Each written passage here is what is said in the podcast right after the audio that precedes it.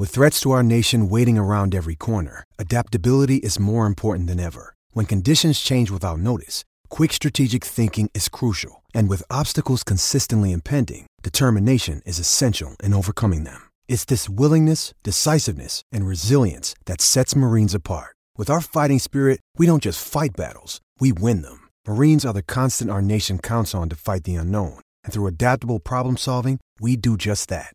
Learn more at marines.com. I'm Alex Rodriguez. And I'm Jason Kelly. From Bloomberg, this is The Deal. Each week, you'll hear us in conversation with business icons. This show will explore deal making across sports, media, and entertainment. That is a harsh lesson in business. Sports is not um, as simple as bringing a bunch of big names together. I didn't want to do another stomp you out speech. It opened up so many more doors. The show is called The, The deal. Deal. Listen to The Deal. Listen to The Deal on Spotify.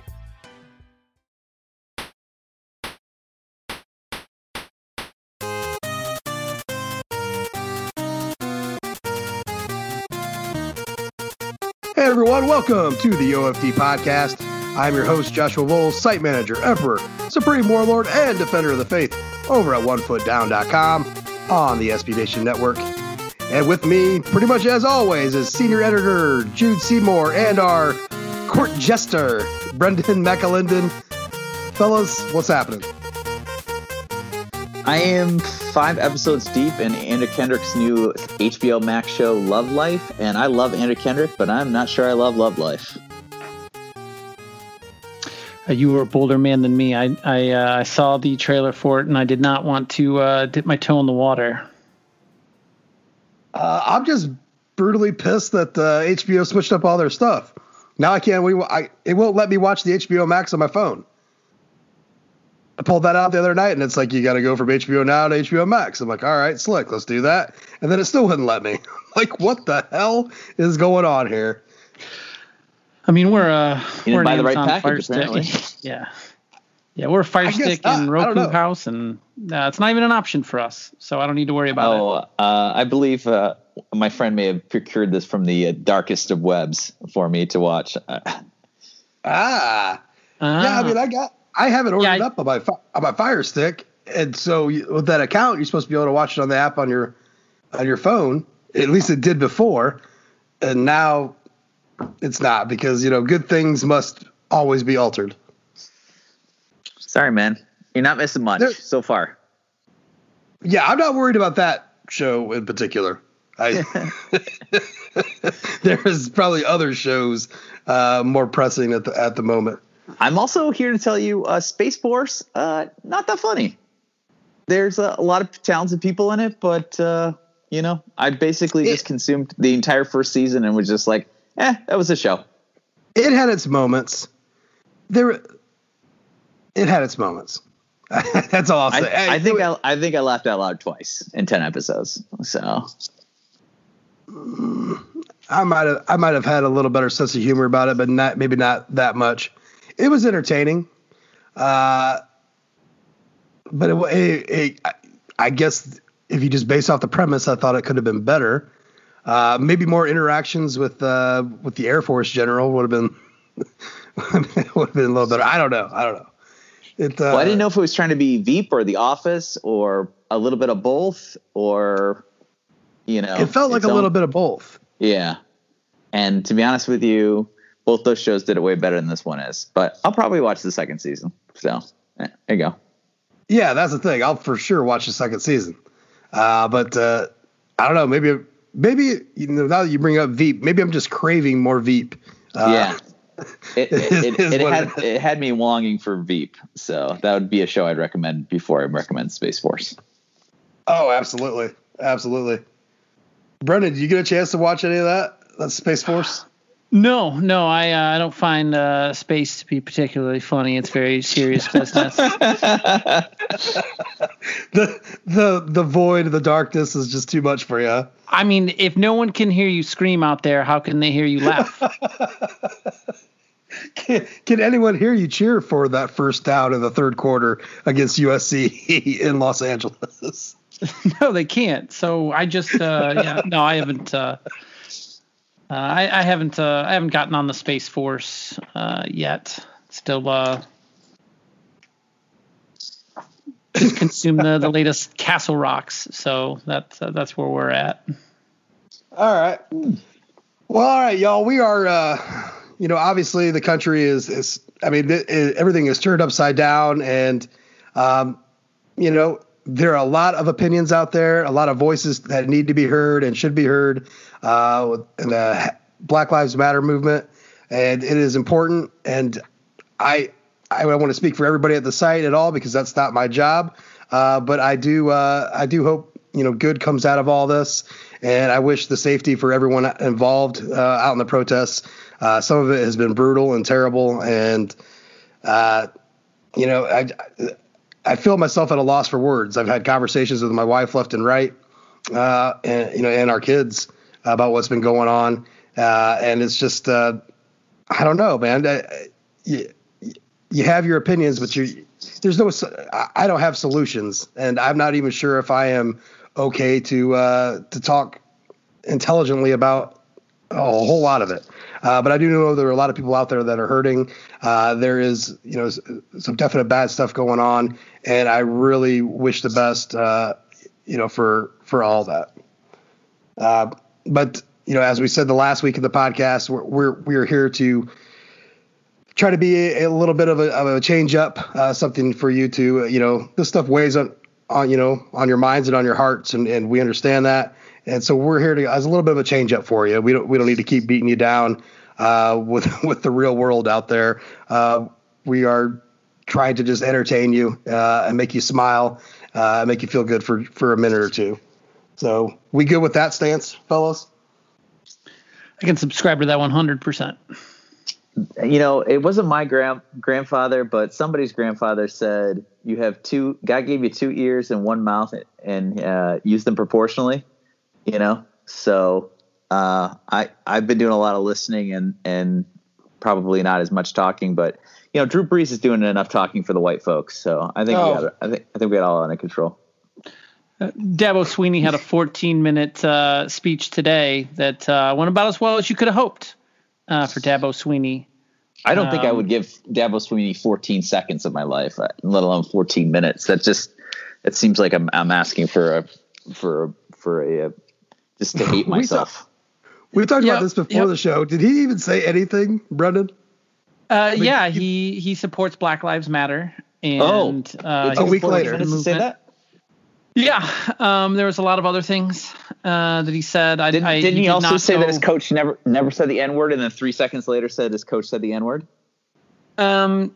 Yeah. Yeah. Perhaps. Yeah. Perhaps that might have uh, that might have transpired, but um, you know, it was kind of hazy.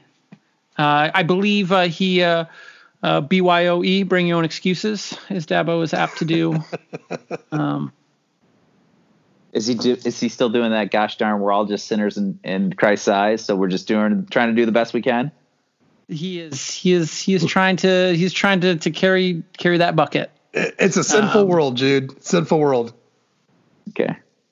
Sodom and Gomorrah. You know, I, I don't. I'm not a huge fan of cancel culture, but if Dabo Swinney got canceled, it, it probably wouldn't be the worst thing in the world. So he's just.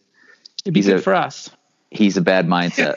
so it's uh, I, I did see Finebaum uh, uh, put him under the coals a little bit today, uh, which you know isn't out of the realm. I mean, Finebaum will do that to anybody for just about anything. Well, uh, but I did, but I did find it. I did find his tone and the and the word words that uh, Finebaum used uh, when I was reading it. Uh, little, it was interesting. Yeah, he d- disappointed. His disappointment at Dabo was uh, uh, more personal than I than I thought it would be. You know what I mean? I mean, I'm disappointed. I mean, I mean, I've talked shit about Dabo for years, but I've always I've always prefaced it with you know he seems like a great guy though. You know, he just annoys the shit out of me. Yeah, uh, he does a and, lot of like philanthropist. And, and now and now my my my uh seems like a great guy. It's it's that preface, I, I, I am not be able to use that. I gotta I be honest with you. I haven't thought Dabo is a great guy for a couple of years now. Like, didn't just a wasn't like did we whitewash this whole thing where he was like, I don't think college players should get paid, and once they do, I'm going to go somewhere else and do something else. Oh no, people uh, that that's oh, no, still we've talked like, about that. That's yeah, the thing I've, that I've, definitely I've happened, right? Yeah, yeah, and he's getting paid nine million dollars a year. Yeah. Sure is. Yeah, which uh, I mean, by the way, you... what doesn't make sense to me in terms of Dabo is that he does a lot of good, you know, philanthropy and um, you know, habit, he builds Habitat for Humanity, and he does donate a lot of money to um, you know struggling communities and um, you know people not well off. And he opposes himself to be a, a Christian, and he, he is. I'm not going to take that away from him, but I just don't understand the sort of like how you can oppose that sort of thing and take the stance that he did at this particular juncture. And I don't know where I heard it, but somebody did bring up the fact that like in the time that we're at now, um, the parable of the lost sheep is the most. Uh, that should be the response to anyone that has anything to say other than to just support, right? And that's when right you know, you, you have a hundred sheep and then you lose one. Jesus has, you know, he says you have a hundred sheep and you lose one. And doesn't he then leave the 99 to go after the lost sheep until he finds it? And if you're a Christian, shouldn't that be, shouldn't that be something that's very like right there for you to, to lean back on? And he just didn't. And that's where I find him to be the most lacking. I just, I thought what, Bomani, but, uh, Bomani Jones said, uh, like last week, I think it, it might have been that long ago about Dabo was probably the mo- most telling, uh, where he's just like, look, this guy is in a bubble. He's a complete not that not that Bomani was excuse you know was forgiving or excusing anything that Dabo said, but he's like I understand exactly what he's saying or trying to say because he's just he's in this small little bu- bubble and hell yeah he you know he came from a poor family and now he's got this and that he thinks America's great and there's nothing wrong with all that uh, because that's all he's seen and known. And that's the problem. It's because he's not listening. He's just uh, going off of his own personal experience and dismissing the personal experiences of all those, uh, you know, around him. Well, and I, I don't know if it was D- Bomani made this point, but I, I thought was really interesting was Bomani said, I think it was Bomani who said, basically, Dabo made it, so he thinks everyone should be able to make it. But he never noticed all the instances in which his his whiteness helped him along the way. You know, right? And so uh, we're not we're not saying that Dabo isn't somebody that if you're poor and struggling you can't look up to, but but also it's not as easy for for a young black kid to uh, to replicate the Dabo Swinney model. I, you know, and I, I think Dabo doesn't understand that. Right. All right. Well, we are gonna we're gonna very awkwardly slide slide into uh into what we were going to talk about tonight. Um, I got a couple reviews. You guys want to hear those? Yeah, absolutely. Only if they're five star. Okay, well, uh, that's all we're getting now. We got great listeners out there, great, fantastic listeners. Um, except for maybe this next uh, comment, might not be a great listener, uh, and that's from uh, from they wrote it phonetically, so maybe uh, penitent Cherie. Uh, says best ND podcast. I'm an ND fan out in Tucson. This is the most entertaining Notre Dame football podcast. Your podcast is both entertaining and insightful. Brendan's interjections are hilarious. Might as well use this opportunity to force Josh to say, Jude is always right. I'm sorry, Jude, for arguing with you because you are always right. Keep up the good work, guys. It's fucking horseshit.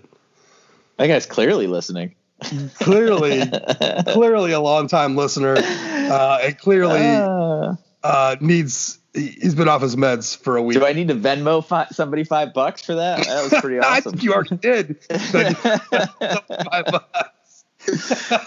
That's why it's up. So uh, thank you, Penitent Cherie. I, we appreciate the that. Uh, and again, before I read the next one, listen, leave a rating review over there on Apple Podcasts. Uh, whatever review you leave, I will read on the site. Obviously, I just scored with that one. Uh, so it, it is true. It is true. Uh, but uh, we really appreciate the support and uh, and the ratings. This lets us know what y'all like, and it seems like you guys really like what we're doing. But even if you don't like something we're doing, please let us know. There's, I know there's, we do like we have two ears and one mouth person, as you just said. Uh, I, I want to hear what uh, what y'all got to say. So uh, next one, five stars from Nat SNY85. Oh boy. I'm writing this just so I can hear a haunted doll star story. Love all the work you guys do. Thank you for jumping from topic to topic and not letting it become bland. Praying for a season this year. Hashtag book it. Hashtag undefeated. Well, thank nice. you. That I, uh, I. So, what do we have to do to get the haunted doll story? Have we done enough? I mean, I said, I said five, and we got two, right? Oh, okay. All well, right. you said ratings though. I did say ratings. I didn't say anything about reviews. I mean, oh. I'll tell. I'll at the at the end of the show, we'll see how it goes. At the end of the show, I'll tell you my. I'll tell you the time that I convinced my wife that t- we had a haunted doll in our house. I'll tell I'll you tell about you the what. time we almost had to put our house on the market. I'll tell you all about it. I'll tell you what. We will. I'm going to force you to do that after the alma mater's played. Stay tuned for the haunted doll story. How about that? It, it'll probably be more entertaining than 20 seconds of me screaming at Jude, but it'll be there for you all to hear. Uh, all right. So thank you again for those. Uh, so moving right along to uh, just some news uh, out of Notre Dame. Uh, recruiting picked up a new uh, new recruit, which we're all out there defending Ryan Barnes, three star quarterback out of Maryland. We're all de- all defending his three star status right now to fans who are casually dismissing him. And, you know, it, it's a big commitment. And I realize people scoff at the three star rating, but it, it's kind of a big deal. Uh, it's a position of need. Uh, there are many that feel that he is much better than this three star rating that uh, that he has attached to him right now. And, you know, 6'2, 180. Uh, great uh, with the ball in the air. Uh, his ball skills are tremendous. Uh, good instincts, tackles well. He's a big, you know, bigger guy. Uh, there is one knock on him so far, and that is top end speed. Um, but that is not quickness. Uh, so you could say, uh, you know, like a bigger Julian Love, basically. And I think he does project more as like a, a boundary corner. so think of like Julian Love, but taller, um, which isn't which isn't a bad thing can I tell you something that's uh, not um, uh, it's not a hyperbole in any sense, and I mean I'm just putting it out there into the ether. But um, do you know what Kyle Hamilton was ranked on uh, June fifteenth of 2018? Uh, so the same, the, the exact same time as now. Do, do you know what he was ranked? Something in the 800s or 900s, maybe. He was he was uh, he was 514th at that point. He he, he moved up just a scooch. But uh, this time in Kyle Hamilton's recruitment, he was ranked 517th and was a low three star. I mean, just putting it out there. Uh, there's camps and there's a senior season, uh, and very well, people love this kid. So let's see. That's the thing I want. I want to make sure people understand too right now. Because of COVID nineteen, the enti- this entire recruiting class is I don't want to say a crapshoot, but like all the rank, all the rankings and stuff like that, especially like all the movement they've done since then, which has been they've they've re-ranked a few things. None of the they, they would have some camps, uh, you know, just some personal, you know, guys that haven't been verified in their 40s, stuff like that, go, you know, going on, especially this summer. None of that's going on, you know. So, you know how they go about how these ratings go about there's going to be some misses. I, I, someone said, you know, like, you know, the MAC may end up with a couple of first rounders, you know, just because of the way things are going, and, and it's it's absolutely true. I mean, you'll see guys like a Kyle Hamilton rise from three star status up into the stratosphere after a few camps. He's able to show out, and then he proves it again in a senior year film. So, you know, in a case, you know, like Barnes, a lot of that has to do with that. You know, if they're just worried about his 40 time, if he shows up at a camp and runs, you know, runs a good 40, gets it verified, he, that's an instant huge catapult up. I mean, just the way they talk about him, anyways, I I, I would imagine that he'll get he'll get the four star bump, yeah. uh, one way or another before you know before it's all said and done. So we're not overstating the importance of of getting him. That that would mean two four star corners, uh, you know, on the on a class that with a program that we just have not had the greatest track record of getting four star corners, you know, over the last you know last ten years.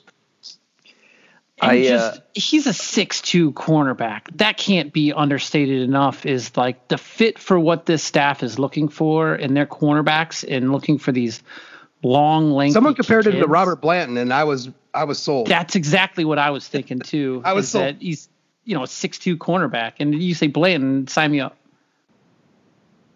I saw that uh, former Notre Dame commit Dion Colzie uh, put the Irish in his top ten. I don't really think that means anything, but uh, I guess it's good to be nominated.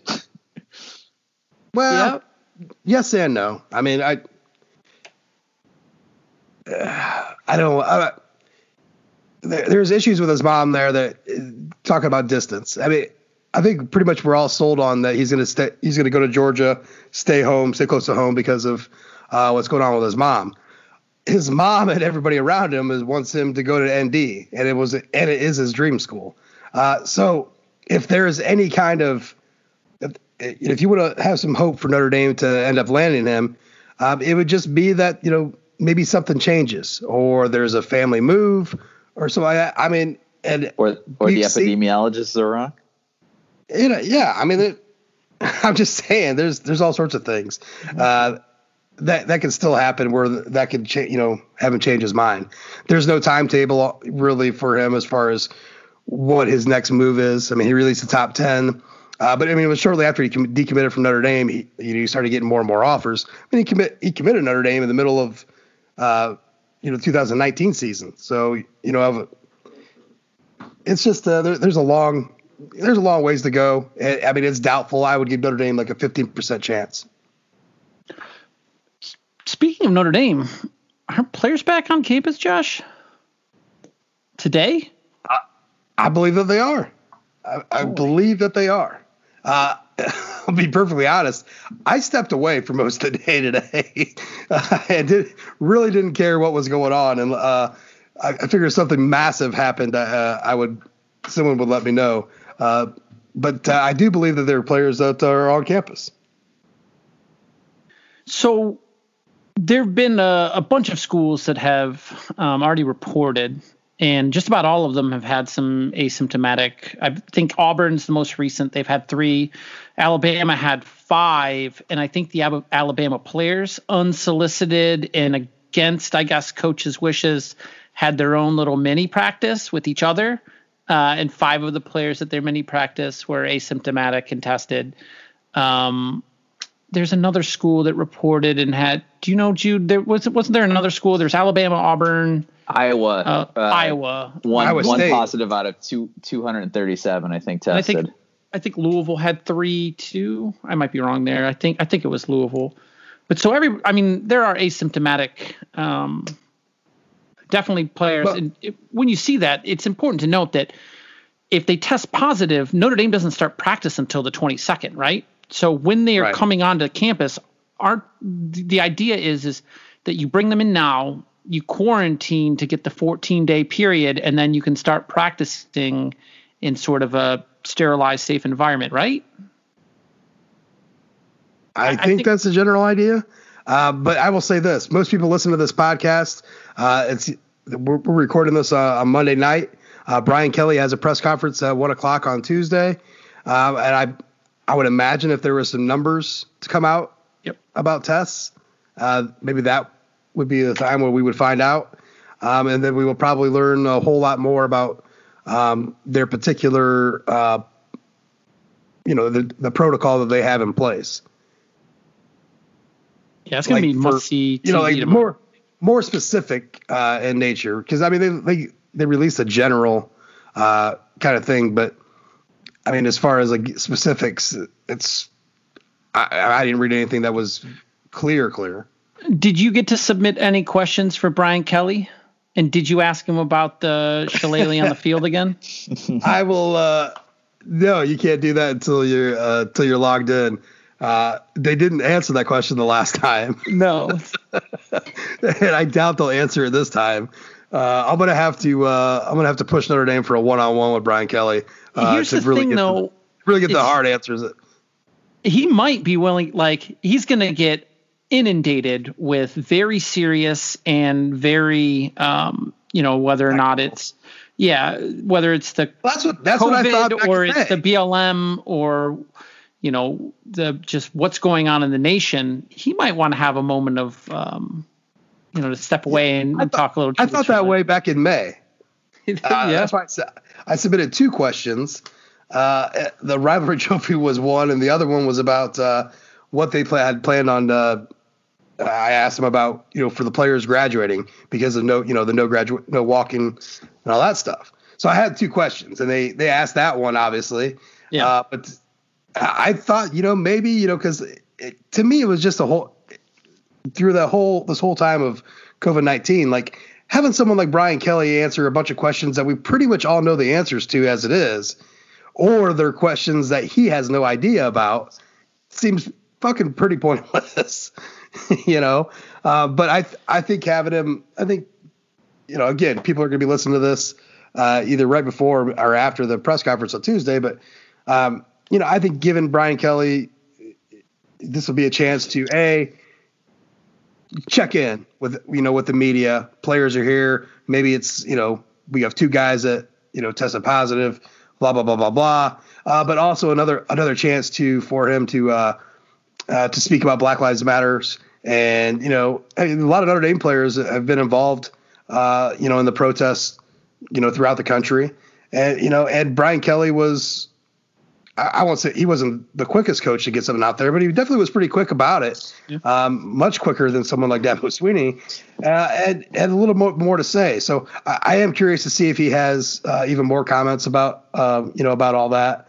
Um, and, you know, we'll get to the meat of the football stuff, you know, within a couple you know in a couple weeks. So if I were on the conference call tomorrow, the things that I would be interested in asking Brian Kelly about is um, you know, Iowa apparently had a, a, policy where they were only allowing their players to tweet one pre-approved tweet per month. Um, I, I, would love to know if Notre Dame has any kind of similar policy regarding social media usage, um, and if they've decided to relook at that in, in, light of the players, you know, coming and using their voices a little bit more, uh, especially on social media. Secondly, um, I'd wonder what they're doing to match their words with actions because I think a lot of people can, and I think it was funny because I think, um, oh, Daelin Hayes retweeted him, but it was, I think it was Nick Watkins who said basically, and we might have talked about this last week, stop using that damn MLK Father Hesburgh uh, picture from, you know, 1964 or whatever year it was. Um, you know, and actually, and actually sh- show yourself doing something recently that's relevant, you know? And so I would be curious to know about how many, how, if they spend a day in camp talking to the students about what they're, um, what they want to do to get involved in bettering their community, uh, how they want to use their voice, whether it's on social media or through the ballot box. You know, are they re- are they getting them registered? Are they helping them get registered to vote? I mean, I know they come from all kinds of different states and countries, but you know what's uh, you know what what's out there for the kids in terms of in terms of resources. You want me to ask all that? yeah, I mean, I, I, I don't, I don't think I have to be as long winded as I was, but no, I just, you know, I, I think, I, I think the I, main gist of it is, you know, look, you can play you can pay lip service. A lot of coaches right now are paying lip service, and and frankly, oh, for sure, I'm loving corporation. I'm too. loving the the uh, gushers. Yeah, yeah, gushers has a statement out, so you know, so we're all covered there. But I, I'm frankly loving you know the the hypocrisy being called out by people who said, "Oh, great, you have something to say now, but." You know, you you were also saying the N word to me in practice or whatever. You know, so um, you know, I I I'm hoping that that kind of stuff never happened at Notre Dame. But I also know from from to reading Ian Williams' um, comments to the guys at uh, South Bend Tribune that you know he was hearing racial epithets when he was on campus. So it's clearly you're not immune to it. Um, you know, in Notre Dame, unfortunately. And so I would just I would love to hear more about um, you know what Brian Kelly knows about all that and what he's doing to to um, you know, again, put put take words and turn them into actions because it's just not enough to put out a statement on a on a, a fancy graphic and say it's important to you and then pretend like it doesn't exist for the other 11 and a half months of the year. Right. Well, again, we're we're we're, we're going to find out for uh, for certain about all that. All right. Well, you guys ready to um, just ready to slide into uh, to a little Q and A um, amongst uh, friends? I say that I say that with a lot of uh, a lot of juice back there. With a lot of friends. I have. You guys got some. I have put lead to paper, and I have written. Uh, you hear that? That's You're the still sound using of me. pencils, huh? Uh, yeah, I exclusively use pencils and uh, paper.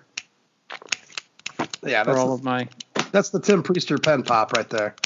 Uh, well, I don't have to pop a pencil. I have this uh, Dixon Ticonderoga number two pencil with the soft eraser, which is the finest pencil that money can buy. Is that the one that Lee Corso sells? Uh, if it's not, he should because it's the best pencil.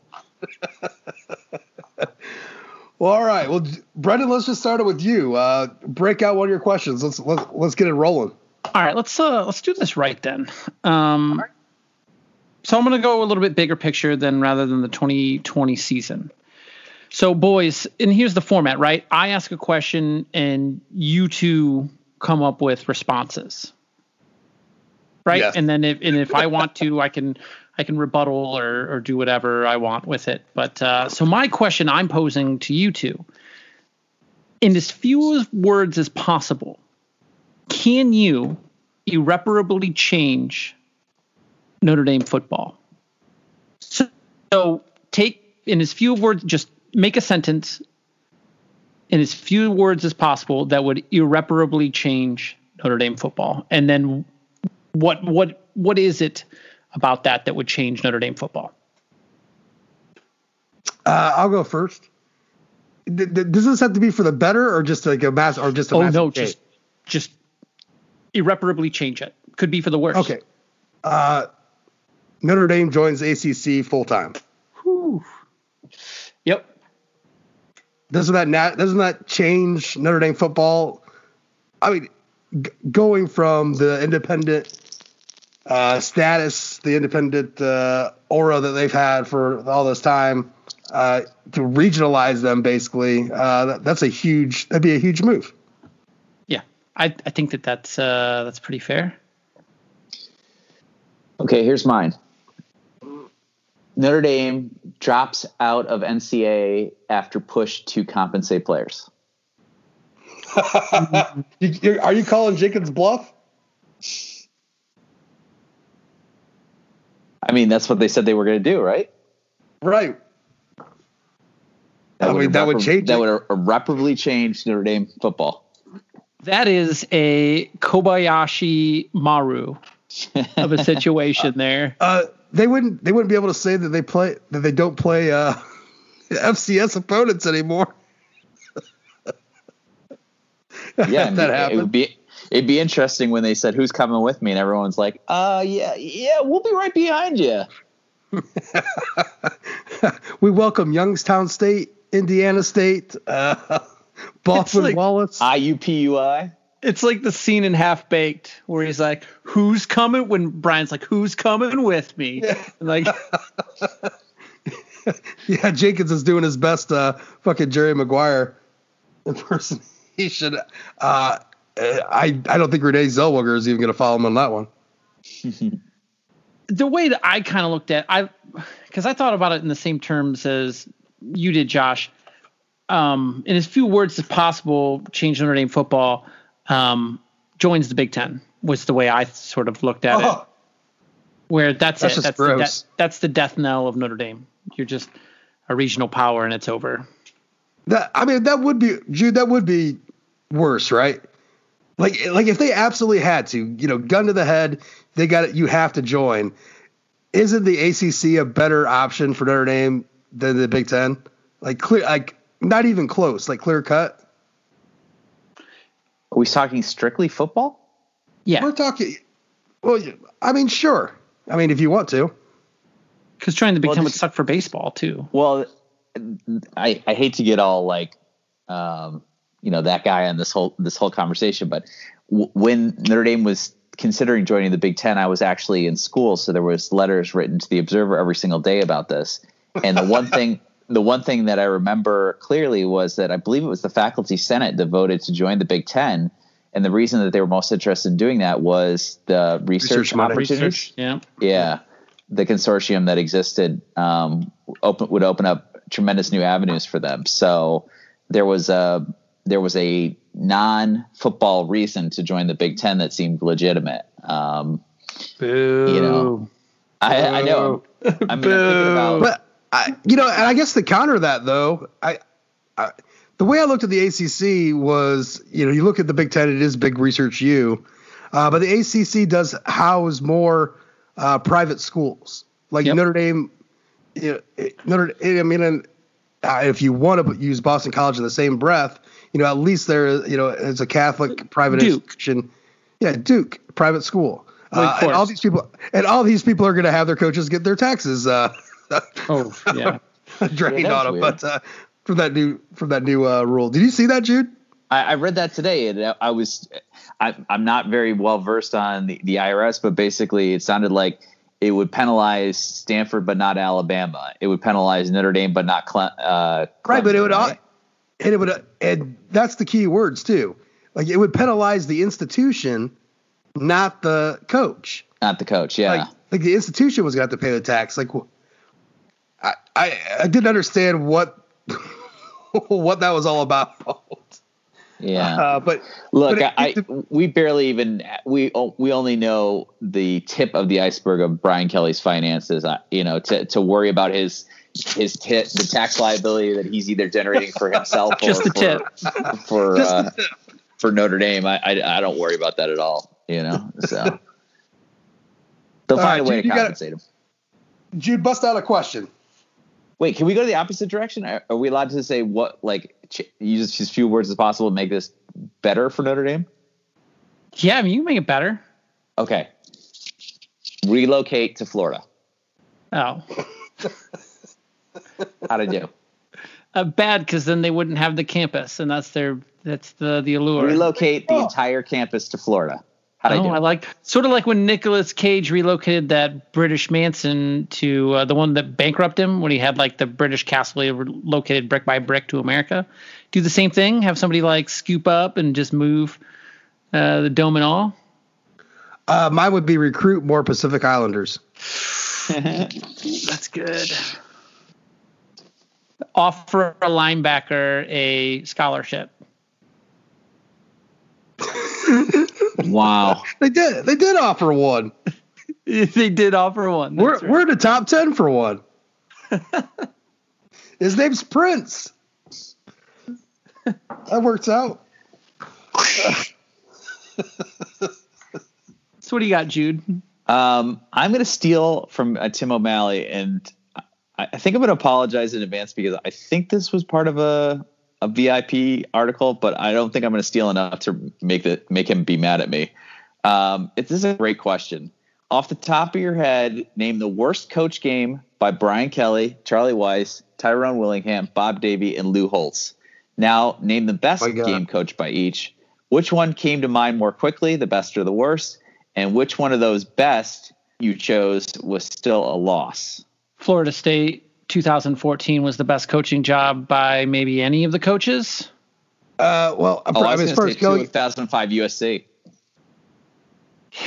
Yeah, yeah.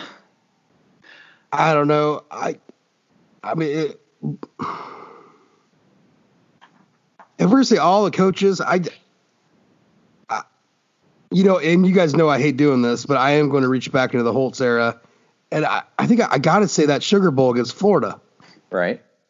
I just that I mean I, I guess you could say the '93 Florida State game, but you're talking uh, Cheerios? You talking Cheerios? Yeah, I'm talk, talking Cheerios, man. I'm talking Cheerios. He was the best one for each coach. Just overall, he said, he said the best coached game and the worst you know, no. which game, which what which one came more more to mind quicker.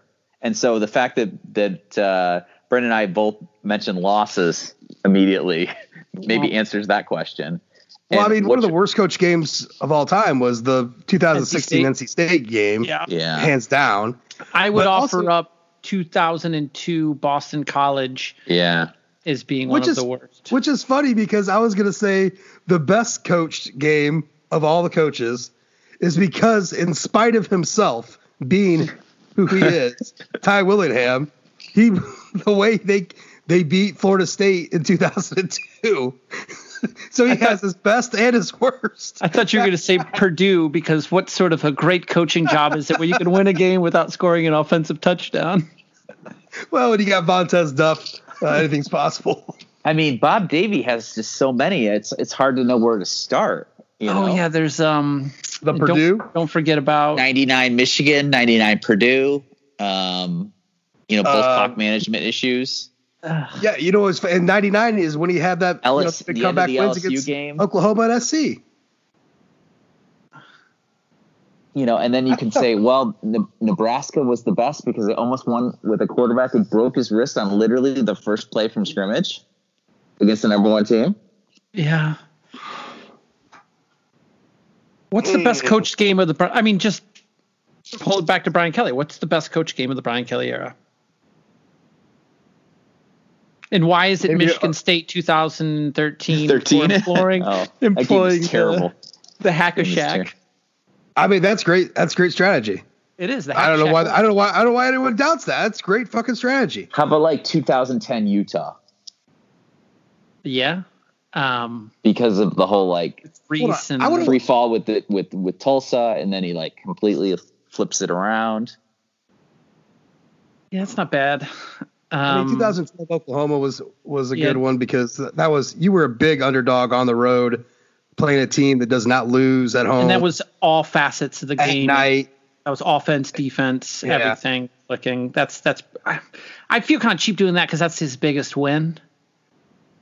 And I right, kind of feel like I want to be a little bit like kitschier with it, and um, I mean, the pit pit Pitt 2015, Narduzzi dared him to throw and he threw. you know, you know Georgia Tech 2015. It, it's not the correct answer here, but at the time it felt like it, right? Right. Because you when they beat Georgia Tech, start. it was like you know their triple option is going to you know rip you up, and they they played that as well as you know any time they've ever played you know played against triple option. I mean Drue Tranquill was, was a beast until his knee blew out. Yeah. Uh, they gave the game ball to Robbie Regan, right, for running the tri- for the triple option in practice. Yeah, that? I think so. It was yeah. it was Bob it was Bob Elliott uh, who yep. had uh, masterminded that whole thing. Um, yeah, I that, that man, it's a difficult it's a difficult it's fun, but it's difficult because it's hard. It really is hard to compare, you know, between eras and different coaches and and what constitute best coached. You know, like, like you said, you know, 2012's Oklahoma is Kelly's best win, but is his best coach. I mean, I take it back to that 2013 Michigan State game. That was fucking brilliant. It was brilliant. The hack and shack worked. yeah, I mean, absolutely fucking brilliant. So, what do you think Lou Holtz's worst game was? Worst coached game? Uh, probably 1990 something from 96. Stanford.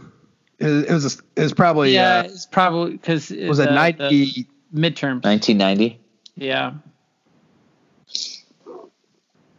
Yeah, yeah it, it that's, that's, probably right. It was the uh, what were they what what what sixteen nothing, and then Stanford rolled off. Thirty three, I think, right? Yeah. yeah. Yeah, that was pretty rough. You know, and which reminds me, one of Brian Kelly's worst coach games. Uh, actually was up against uh, Harbaugh, uh, and it wasn't last year. It was uh, Stanford 2010. Oh, that was got, I was at that game, and pummeled. it was yeah, they just got pummeled. It was painful. That's a you know that's a game that I honestly I, I can't for all the Brian Kelly haters out there it is a game that is forgotten that I don't that doesn't get brought up a whole lot. I don't think. I have no recollection of that game at all. It was oh, a slow churning, painful death. And yes. I was sitting with my father in the stands and we were watching Harbaugh. You can find the clip of Harbaugh just spitting a fist sized piece of chaw right onto Notre Dame's field. which was, pissed me off because they tried kicking me out of stadium uh, the year before against UConn because I had a chew in. yeah, and Harbaugh's uh, somebody an usher probably said something to Harbaugh, and he was like, "All right, well here it is on the field," and it was, it was grass then too. Oh, it was huge. It was probably yeah. worked into the like that was probably worked into the turf when they finally tore up that old. What it looked old, what it looked like is what is what my old coaches used to do. It looked like you had like a like some big league chew uh, and some red man and just had that fucker wrapped up. You know, oh, you yeah. chew it up, That's wrap exactly it up around what it, it. was huge. Like I we mean, could see ju- it. We were and behind the so- band in the corner, and we could see the the chunk of. uh It was so it was so solid for being so big. If if that was like a like like you know a regular long cut dip, it just felt like it would have broke up. So maybe uh, like some I know I mean that's the thing. some, Uh, big league chew and some red man or some Levi Garrett. Uh, you know what, what, whatever your your flavor is.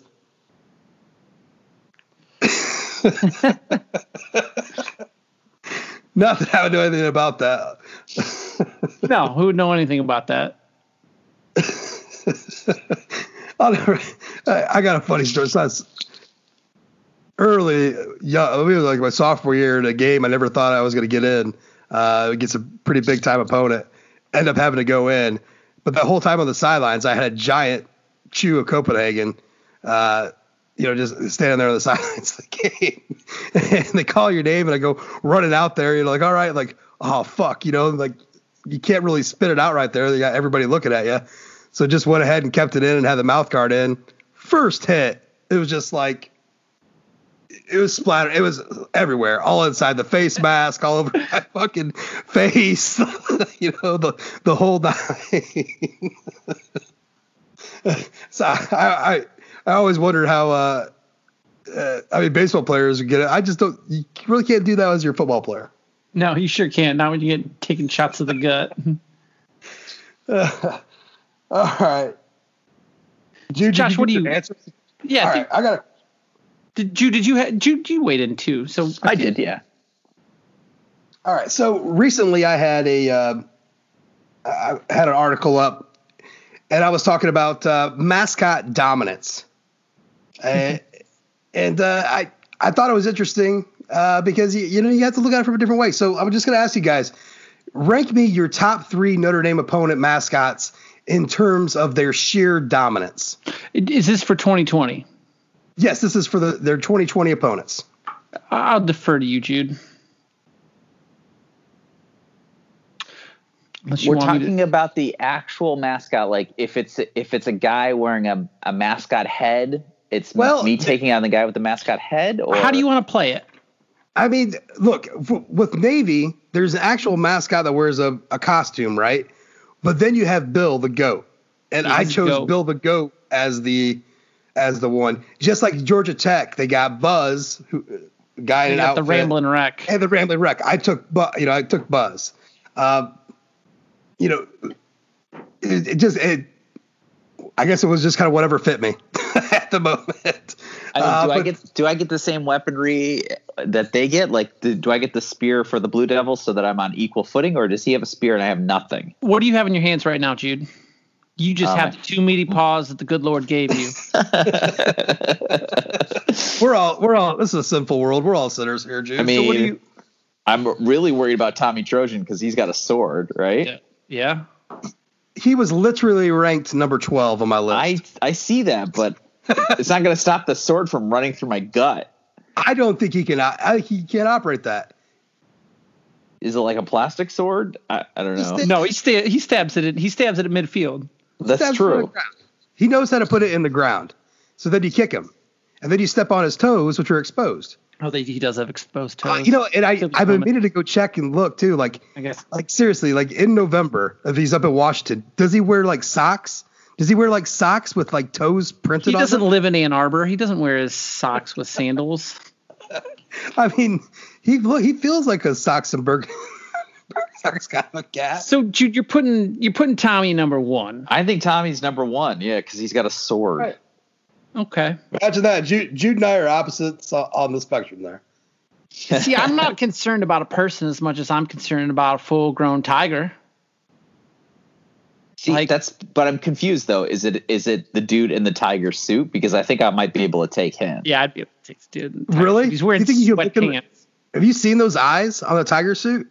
Uh, They're dead eyes, like mesmerized. Uh, that reminds me. Do you remember the the fight between the Ohio mascot and the Ohio State mascot? Like the Ohio State mascot's running off the field, and the Ohio mascot tries to like uh, cheap shot him or whatever, and it just does not go well for the Ohio mascot. And he actually tries a couple of times, and it just the guy keeps like pushing him off. That would be me, by the way. That would be, I'd be like, I'd, I'd try to get, I'd try to like sneak up behind the tiger and like I don't know, catch his tail or something like that, and then he'd probably just eat me. But, you just spin his head around and then he can't see you, and then you just work the body. There you go. Well, so, so is, I, is, that you too? Then I mean, I'm not screwing. I'm not screwing with goats either. Like I don't like. Are they are they friendly? Are they are they like rams? Uh, it's like they have those crazy eyes, right? The the the sideways eyes, and you don't know what they see. And you, they got those horns taped up too. Yeah. I mean, those are fucking weapons. I, I mean, I have them. I have Bill as number yeah, four. I'm not. I'm not screwing with. I'm Razorbacks screwing with are pretty goats. horrible too. Um, I don't know if I'd like you can get cored by a razorback with their tusks too. I don't want to fuck. I don't want to mess or a bronco. I don't fuck with a bronco either. Yeah, I would but, screw with. But, I would screw the yellow jacket. Western's jacket. particular bronco. That. Yeah, I just killed the Western, yellow jacket today. Western's particular Bronco looks about as blazed as you possibly can be. Yeah, well, it's Kalamazoo. um, yeah. Stanford's dumbass tree. It's just yeah. a tree. I'm not concerned I'm not about that. About Nor that. am I concerned about a bird. Uh, I'm not concerned about, about D. Reynolds. What about Pittsburgh's? A panther? And what about Rock? Like a real panther, I'd be very scared yeah, of. But like scared of a real panther. Rock the Panther, I don't know. No. I don't know. He he he's got a he's full on Darth Vader outfit in this picture I'm looking at. I I think when I'm looking at this list, I'm just glad Notre Dame's not a Pac-12 team, and we don't have to debate Bevo or or having to discuss whether or not you could take out um, what's the uh, the Colorado mascot, uh, uh, the Buffalo. Buffalo. What's his buck- name? Oh, Ralphie. Ralphie, Ralphie, yeah, Ralphie the yeah. Buffalo. I don't, I wouldn't want to mess with. Ralphie's probably of all the mascots the one that I want to mess with the least. Ralphie would ruin all of the other ones, Uh, unless or, Alabama has like a live pachyderm that we don't know about. The, or maybe Oklahoma's uh, Schooner because that motherfucker keeps tipping over. Yeah, it's that thing's rolling on Firestone tires. Too soon. it's the, the scooter is the Ford Explorer Yeah. of the mascot world. sure is. Um, yeah, if we're to in term, I think I think Jude's probably right because Tommy Trojan has a sword, and I don't think the Duke Blue Devil actually the mascot carries a real spear. Oh yeah, he does. Does he actually carry a spear, or is, I guess a, a tri a, a trident or pitchfork? Trident, I Yeah. guess it would be right. It's a very the picture I'm looking at it, it I just see him always flexing detail. muscles and having like, um, you know, he's sort of like he's kind of like a poor man's Spart Sparty. Sparky. Ugh. No, Sparty. Sparty. Like because he's got the fake muscles. Oh, oh man, yeah, but Sparty's way more s- roided out than uh, oh yeah, yeah. this Blue Devil. Uh, I mean, what about Louisville's teeth? Bird teeth. I mean, that Um, scares the shit out of me. Yeah, birds should not have teeth. Uh, the good Lord did not intend for that. Uh, at no point during his process of of crafting of crafting a cardinal did he intend for it to have human teeth. And that is terrifying, and I don't I don't like it. I think my list is almost exactly the opposite of yours. Duh. Like, like I'm not afraid of the demon deacon at all. He's on a fucking motorcycle and he's, He's dead. an old priest. right. Think about it. Think about an old person behind the wheel of a car. Don't Now want to see a it. fucking motorcycle. And Oh, I just, I, I, he comes at me very slowly. I move out of the way at the last second, and he crashes his bike, and game over. Right? But he's but he's dead, right? He's the demon deacon. So he's already dead. So yeah, he does wait, gotta be there. He's an undead deacon. So if he wrecks, Wait. he just gets up. Is he? But there's a difference between demons and zombies, though, right? But he's not a zombie. He's a demon. Uh, zombies can be killed with a shot to the head, uh, but a demon will irreparably A come demon- back. They just get sent back to where they came, but then they can come back, Jude.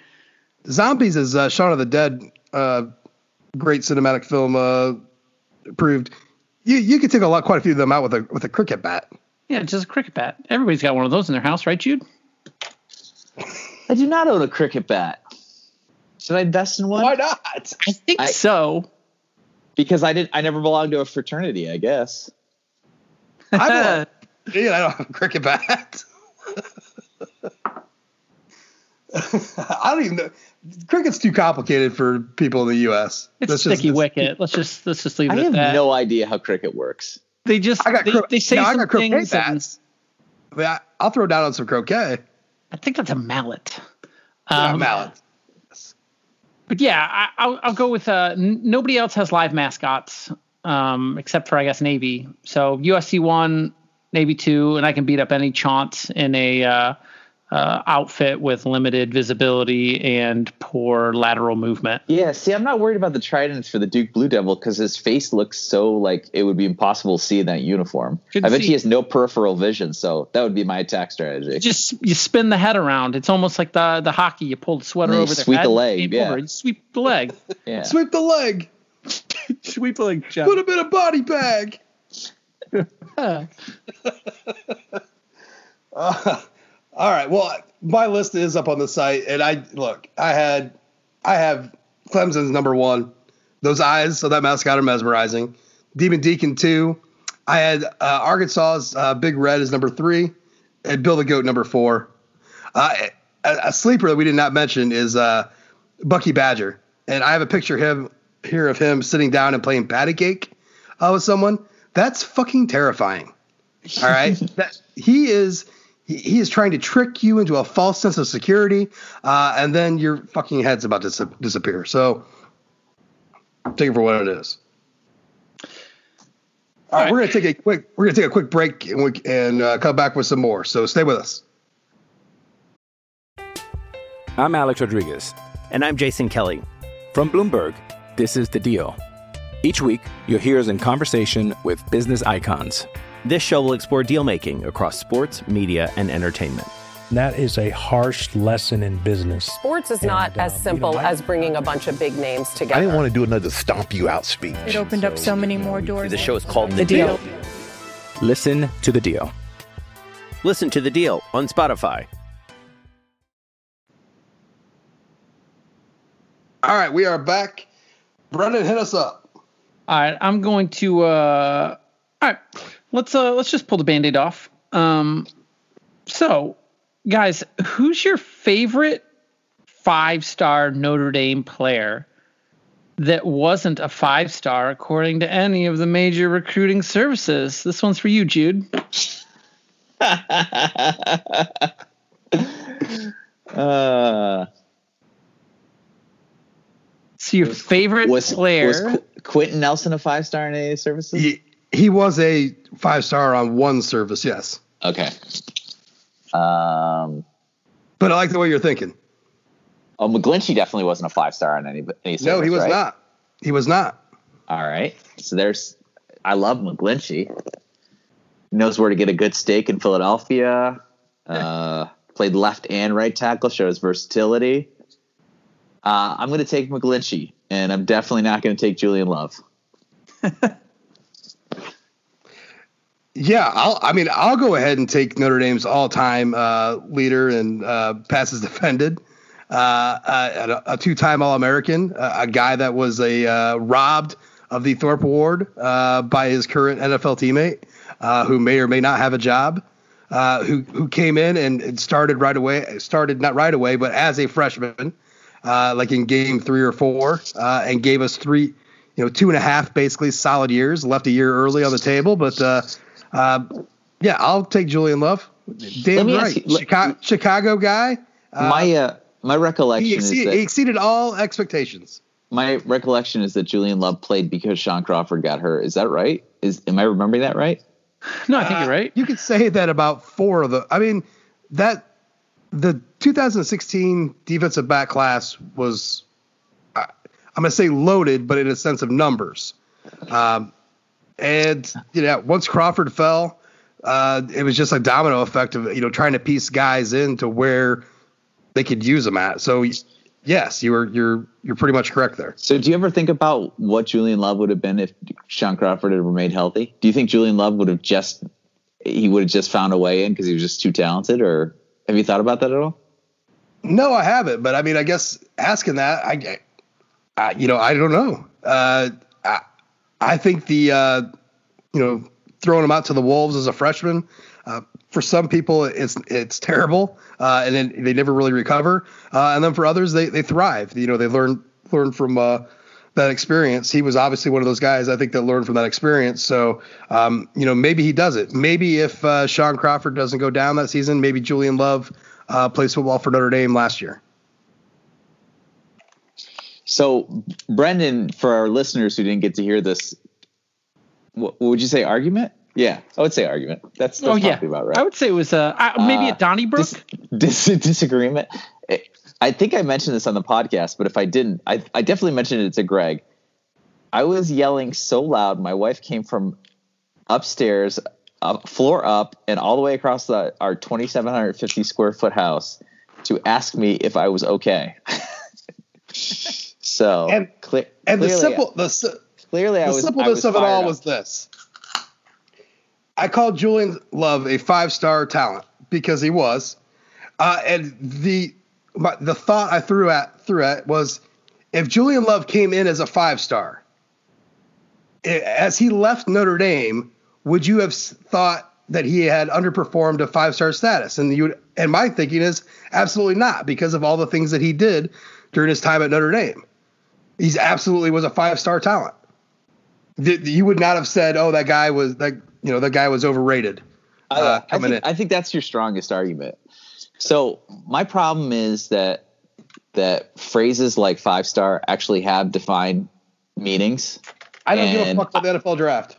I I, I understand you. I understand you don't. Zero fucks. I listen. Let me just make my argument here. I understand that you don't care, but when a five star designation is given to somebody by a recruiting service, it's it comes with certain things, and one of those things may be you know, ability to impact as a freshman. One of those things would be, you know, career record setter or whatever. Um, but the the last thing is always, and the thing that's consistent about five star designations is that they refer to the place they think you're going to go in the NFL draft. And I, I just, I mean, Julian Love. Here's, here's my argument could, for that, though, Jude. Here's my here's the argument for that. A guy go a guy plays college football. He comes in he comes in as a five star is an all conference, all American, uh, whatever at his position. For some reason, he gets drafted in the fourth or fifth round, maybe because he's two inches too short than what they like. Would you consider that guy just because you know what I'm saying? Would you consider that guy a bust? No, he's still a fuck. He was a five star no, while he was there. But you're cha- you're changing the words, right? You're you're, you're equating not a five star to equals bust. I never said Julian Love was a bust. If you no, want to argue that Julian Love was a four star, I, I'd be I'd be right there helping you with, write the article. but he's not a five star. yes, he is. Absolutely fucking. He's, doesn't meet the statutory definition of five star. Words have meanings. Well, it's that. no, he did not meet the statutory definition of a five star as a senior in high school. But did he play as like a five star talent? Did he outplay his ranking and become a five star type talent? Yes. He did not. That's the point. He did not. He was one yeah, of the three best. What? Who can you name? Three better cornerbacks in the 2018 college football season. Three, three better. Yeah, than Julian DeAndre, Love. DeAndre Baker was pretty good. So uh, here, then, here's the problem, right? When we talk about five star talent, we're we're we're actually we're also bastardizing this, right? Because five star is a projection it's a projection put on a high school student. That's, a, that, that's into, that, listen, into, only because of what 24/7 has done. So, they so what you're trying to do is you're trying to take They're the ones you're trying to take a college career and look at it in retrospect and say, was that a five star career? Yeah, and that's that's exactly that's hard to do because like if you said, look, because no, that's why if, that's if why I agree with you. All American, if a guy that's becomes why I agree with you. That's why I agree with you. When you if he's in the he's a finalist for the top of his position, if he is leading his school in whatever category, that is the fu- that is the very fucking definition of a five star type player. No, it isn't. Was he cons- he was a consensus All American, I might add. Okay. That that is a five star talent. Anything else is just something 24 7 made up to make a reasoning for how they rank someone, and they haven't even been around, you know, all so, that long. Josh, here's, here's, that, here's what I suggest you do. If you want to make if you want to make an argument that Tom Lemming never used that. If you want to make an argument that Julian Love was, you know, Julian Love was a, th- a lot of things that aren't defined. Julian Love was elite. Julian Love was unique. Julian Love was a once in a whatever, you know, uh, 10 year talent or whatever. I think you should make all those arguments because those are things that ha- they're nebulously defined. The problem is you keep trying to appropriate the term five star, which has a defined meaning, and then say it doesn't matter. No, it doesn't matter where you got drafted. appropriated it. Listen to what I'm saying. The only reason that you tie a five star in with the first fucking round of the draft is because that's what 24 7 had made up with their bullshit. Rivals, everybody else, scout, they all, all before that, that was not part of their definition of what a five star fucking player was. 24 7 decided that's what they were going to use, conf- and they ended up confusing the shit out of everybody.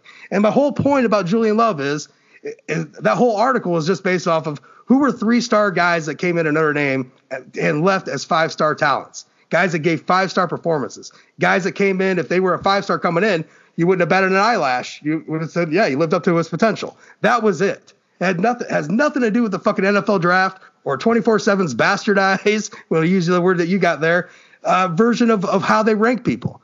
None of that none of that means dick to me. Did the guy come in and, and make an instant impact? Yes. Did the guy come in and become an All American? Yes. Did the guy come in uh, and be one of the best players in the country? Period. Yes. At his, I mean, that was right. a five. But you can say, you can say that about a lot of guys in that class. No, you can't. You cannot you say that a lot of guys were finalists for the Thorpe Award. A lot of guys were no, because uh, there's other awards. A lot of guys right? led their there's other school. there's other positions besides DB, right? Then pick one. Which which guys did that, and then I and then I'll I'll make the argument. And were I, they a three? I, I don't have the, a the I don't have a ready-made list of three stars that became all conference. I'm sorry. I'm I, I didn't I didn't prepare for this. All conference. It was all American. There's a big oh, difference. yeah, okay, consensus. consensus. All American. That's fine. You know, a guy like Tyler Eifert fits that bill. Same thing.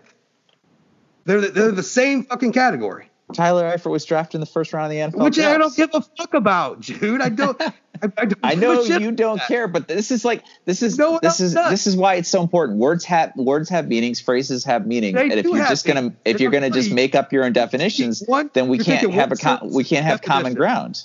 if you said like and saying this is it, this is it, this is the only one I want to go off of. No, I'm it's not one service. This is what Rivals does. Say, 20 wait, years hold before, on a second. The way that we define things, the way we, we look at things. Whoa, but because wait, they said that they're down. doing it this way, slow this down. is the way that we're. How, how many does Rivals have? How many five that. stars does Rivals have? I don't even fucking know. And I don't care. Would you say it's 32 or fewer? None of that is the point, Jude. None of that is the point. You're making this something that it's not. Okay. Which is actually the very definition of bastardizing, by the way. You're making no, it, something that, did this guy come in and give Look, a five if we star? Can't, if we can't agree on defined terms, then we're never going to get anywhere in this argument, right? Did, did this guy come in and give a five star performance for a school? And a guy that comes in, sets school records, becomes an All American, is a finalist uh, for the for a for the top award for his position. Yes, that guy gave a five star performance. What if I just you, refused, to answer your question? What if I just answer refused, your question, you just had a handful more of those Rivals, guys. Hold on a second. Hold on. Rivals has 17 five stars this Perfect. year. So 2021 so, has. What if what if uh what if I just refused to accept the the definition of vanilla ice cream and I just said fuck it, that's chocolate. Wouldn't you be well, frustrated? Because we couldn't talk about vanilla ice cream again, because you're, you're, you twist it to, you twist it to your own purpose there. I like I said before, Listen, 24/7 is the only one that decided that that's what that's the way they're going to define what a five star is. Okay, they're the so ones what's, that. What's rivals that. criteria? What's rivals? Criteria? I don't know. They had 34 in 2020. okay, so what's rivals a, criteria for five rivals stars? Does not have a set up. Rivals hey, Shea Patterson was a five star number three uh, overall. How, how do you make how do you make five star rivals? Somebody um, give me a um, definition. I don't know. You, you grease some palms and you uh, show up to the right camps. Okay. Because that's that's all it is. Because Rivals has never written Rivals has never written a story about how you become a five star in Rivals. No, they actually I, have no defined definition. I would find that hard to believe. I'm looking at rivals right now, and in 2016, Julian Love's class, they had 31. In 2020, they had 34. Daelin Hayes was a five star. He was a 30. He was ranked 31 in 2016. Uh, by the way, he was the last of the five stars. Uh, Chauncey Gardner, uh, cornerback for Florida, was number 32. Um, and then who can forget about Nate Craig Myers, wide receiver for Auburn? He was uh, right there too. Um, uh, yeah, it's I don't know, man. It's a sliding scale for how they give kids five stars, and a lot of that has to do with whether or not you show up to the the camp. If you show up to a rivals camp, you're going to get a rivals recruiting bump. If you show up to the Under Armour camp, you know the Under Armour two four seven camp, you're going to get a you're going to two four seven recruiting bump. So depending on what camp you go to and who they send to what you know camps and and the tape that you send out, um, it's all a sliding scale. I, I kind of think that I tend towards Josh's in a way um, with let's match productivity with whether or not a kid lives up to a five star. And, and I think about it just going back to Brian Kelly. Do you remember what Brian Kelly said when he convinced Michael Floyd to stay? What did he call Michael Floyd? Six star recruit, right? You remember that? Sure. And what, I, what, do you want from me? Michael Floyd win the first round of the NFL draft, right? He sure did. Um, and that and that's where I kind of side with Jude too a little bit. His uh, if we're playing um, Janus a little bit, you know the t- the two two faced God, uh, both sides. Um, Julian Love didn't end up panning out for NFL, but man, Julian Love was one of the best cornerbacks. Well, I mean, ever. he didn't pan out as a draftee. He ended up being a fucking starter no, last year, and they're looking yeah. at him this year, and uh, just doing his own thing. Again, the the biggest point to be made there is I everything before the fucking NFL draft. I'm looking at Julian Love as did he come in and play like a five star player? Absolutely, and that was the only point being made. Did he come in and play like a five star player? Absolutely, hands down. So you believe he was one of the nation's top 30 to 35 players that year? I believe he was what the nation's yes. I believe he should have won the Thorpe Award. I believe that if Julian Love played in the fucking the rest of the Clemson game, Notre Dame has a better chance of winning that game. I yes, he was one of the best players in college football in his junior year. He came in and gave a five star performance. God only knows what he would have what he would have pulled out of his ass uh, his senior year which would have been ama- amazing if he would have stayed another year. By the way, other than uh, Nick Bosa, that five star class in 2016 and Julian Love's class, woof.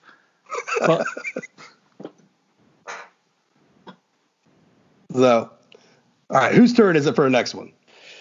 I think it's Jude. Oh.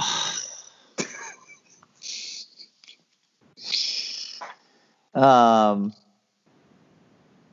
I don't know. I, let me let me keep thinking about this. Josh, you have right. one ready, back? yeah, I, yeah. I got I got a I got a fairly I got a fairly, fairly easy one. Uh, what's more likely? Notre Dame goes ten and two and makes a New Year's Six game, or twelve and zero and misses the playoffs. What's more likely?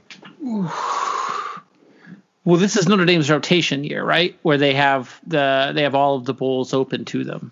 Wait, do do do any of us actually believe that a 12 and 0 Notre Dame wouldn't make the playoff? Uh I think there are again, there are there is always moving parts, right? So I mean, we don't know what could happen. What you could have a you know, two undefe- two other undefeated teams and then a 12 and 1 conference champion with a one loss that they had avenged that loss in their conference championship game, and it was a close loss earlier in the season. I, you know what I'm saying? I mean, I think there's your there, there's, what you're there's scenarios that, that, have come close to happening that just quite haven't yet. So what you're putting out there is that Notre Dame goes 12 and 0 beats Clemson, so the ACC is eliminated. But you're saying that perhaps Ohio State goes 13 and 0 the conference championship. Oklahoma, you know, runs through their shitty conference and they get an invite anyway, even though they've proven time and time again of being incapable of competing with anyone at a higher tier. Whatever. So they go 13 and 0. Um, the SEC puts their whatever they could have a two loss team and it gets. I would, I would say no. I would say like I would say like this. And then Oregon the SEC gets two. The SEC gets two in, like Oh, a like a Alabama yeah. and Florida with what with the kind of a deal, uh, and Oklahoma uh, being the third, and an Ohio State being the fourth. Kind of, kind of one of those things. Like it, like it. Uh, something that is that, that people keep saying can't happen, that- but, the but it person hasn't that happened. lo- the person that lost the SEC championship would get in over a 12 and 0 Notre Dame. Is that what you're saying? Oh, what if what if Alabama I mean, loses yeah, to Georgia in the regular season, and then in the SEC title game they beat Georgia? yeah, but that's what I'm saying, Jude. I mean, Yeah. I'm, I'm not selling it. I'm well, just then saying that, that's even easier, kinda Brendan, because then two teams have one loss. You're not going to put you're not going to leave out a perfect team over two teams with one loss. Or Yeah. I guess the question is, in this you could only probably have only one. Look, I think the the argument I think the argument here is simple, right? Which is that let's say it's Alabama and Georgia or Alabama and Florida, I don't care. And Florida or Georgia loses to Alabama, right? That was your chance. You want to be in the playoffs, you got to beat Alabama. Sorry, that's just the way it works. But what if Georgia beats Alabama in the regular season and then Alabama redeems themselves in the SEC Then you have two teams with one loss, and you're not gonna you're not gonna put both those teams in with one loss over a perfect Notre Dame. But what would Kirk? You take the Herbstreit team that wins the SEC championship. The I mean, one loss team with the SEC championship. I don't think you'll find anybody listening to this podcast to disagree with you on that, Jude. No, I don't think so. But either. I don't I- disagree with you. I, you, I don't disagree with you either. But I don't, I don't think you would be far to look to find people making that argument for those teams over Notre Dame. I think You know that if it was the 2018 schedule, perhaps. But if Notre Dame goes undefeated next year and they beat Clemson, yeah, that's the big one right there. The problem But I is, mean- what what if Clemson is secretly trash? sort of like 2014 Florida State. They're kind of Yes. like a two, 10 and three. And they have nothing. Or- they have nothing on their record. They're- I- it right. I mean, Clemson doesn't have any. They don't have three loss. They don't have two losses on their schedule, even if you give them the ND loss. Their schedule this year is just hot trash. Yeah, I'm gonna look at that. Yeah, real but quick. what if Lawrence? So- what if Lawrence sits out? yeah. What if? something? What if he gets hurt or sits out or All right, so this is this is Clemson's schedule this year. bad? At Georgia Tech, Louisville, Akron, Virginia, at Boston College, Whoa, Akron? at Florida You, State. you looking past the zips? Hey, I'm just let me let me just list these off. Sorry, So I just said at Florida State, NC State, Syracuse, bye week, at Notre Dame, the Citadel, at Wake Forest, South Carolina, Wolf. and then their ACC championship game. The the only trip up point that I can see potentially is a Friday game. Friday, because this is the Clemsoning, would be a Friday game at Alumni Stadium against in a lazy Friday in October against Boston College. I thought they played Boston Right, College here- at but- BC last two years ago. Last year, Uh, did they play at BC recently? I don't know. Two years ago they did, yeah. Yeah. yeah, they're at everybody was like, and everybody said Boston College is going to be the one that Boston trips them up, College and they almost tripped them up, but they almost did. It was like Oh, they was played them tough. They close. played Yeah, it was tough. like it was Quarterback like 10 got nothing at the killed. Or- Their was like quarterback 10 got killed. Yeah, Yeah, uh, Brown. Yeah, Brown got hurt. And But I the thi- think I guess the, the biggest thing about the schedule isn't exactly where they're going to get tripped up at is is if if they go 11 and 1 or let's just say 12 and 1 they win the ACC cha- uh, championship game that one loss is Notre Dame still what the hell did they do in those 12 wins yeah. Well, It was- and I, by I the way, that's it was that's where the argument gets seven and a half. that's where the argument gets a lot interesting, right? Which is like you So, beat like- twelve like, teams, so- but who did you but who did you beat, right?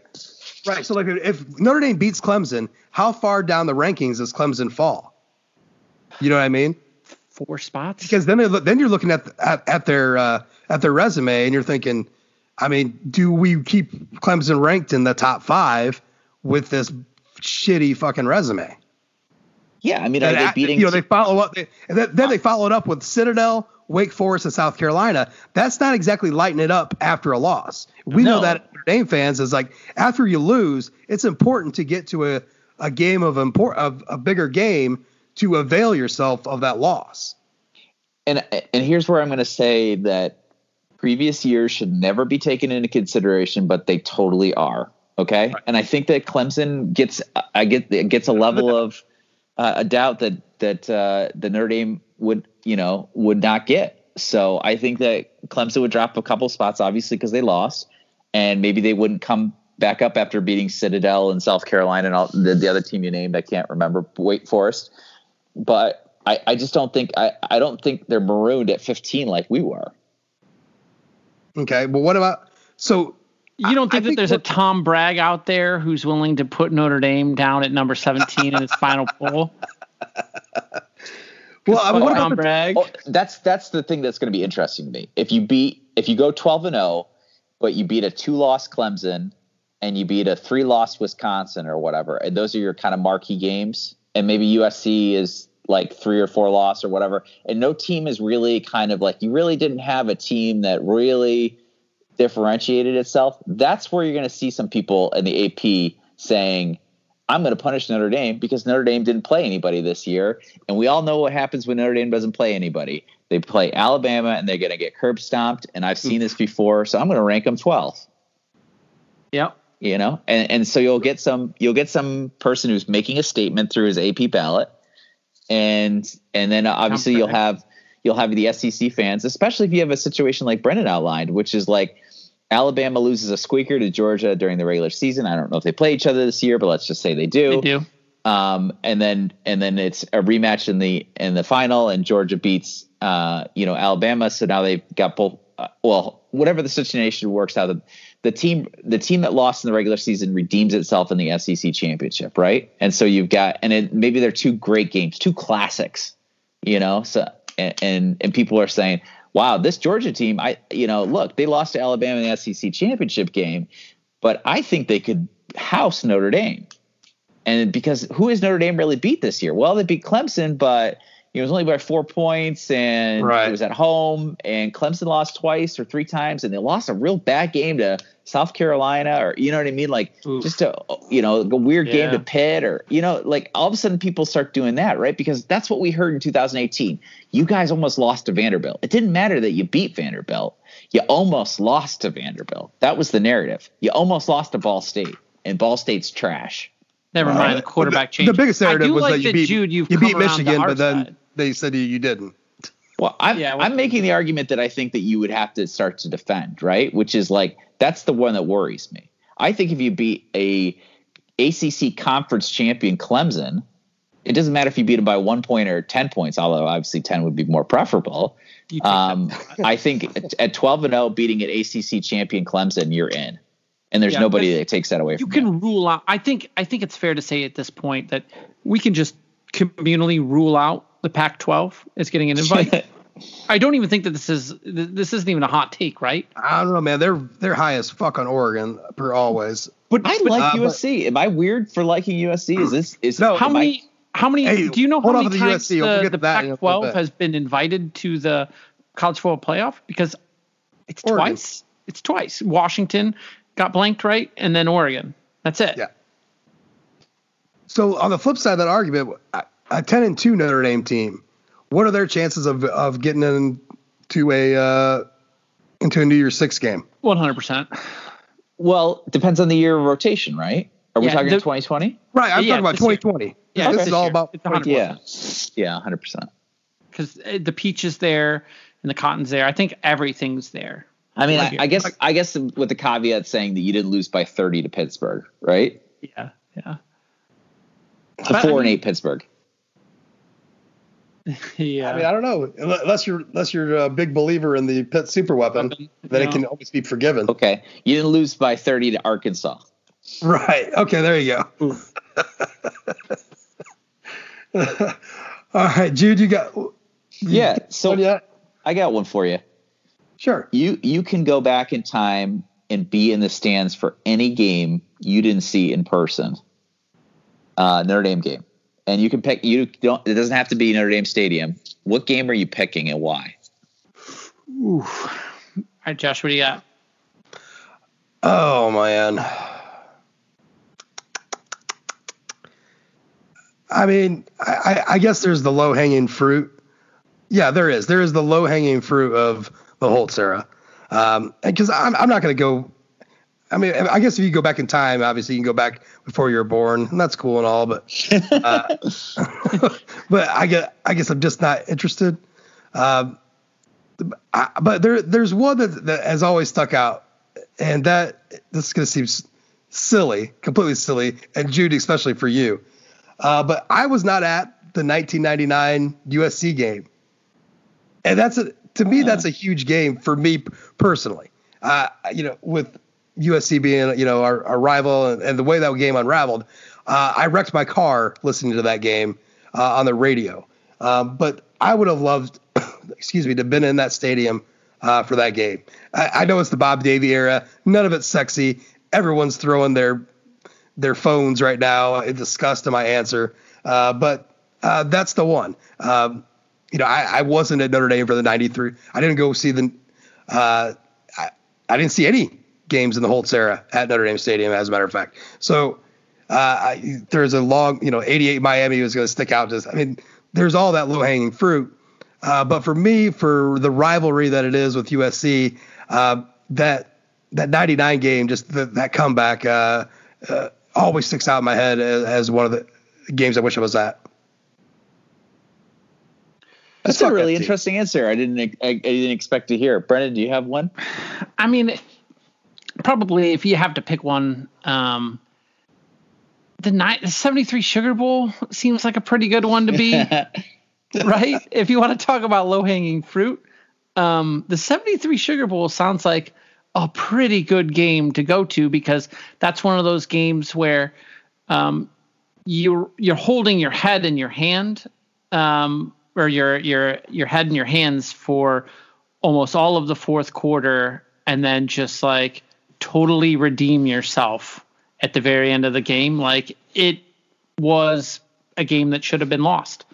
And then, um, you know, uh, uh, a pass to Robin Weber uh, from Tom Clements ends up uh, getting a first down, and then you get into field goal range and win the game, right? So you run out the you run out the clock. So that's uh, that's pretty clock, good, right?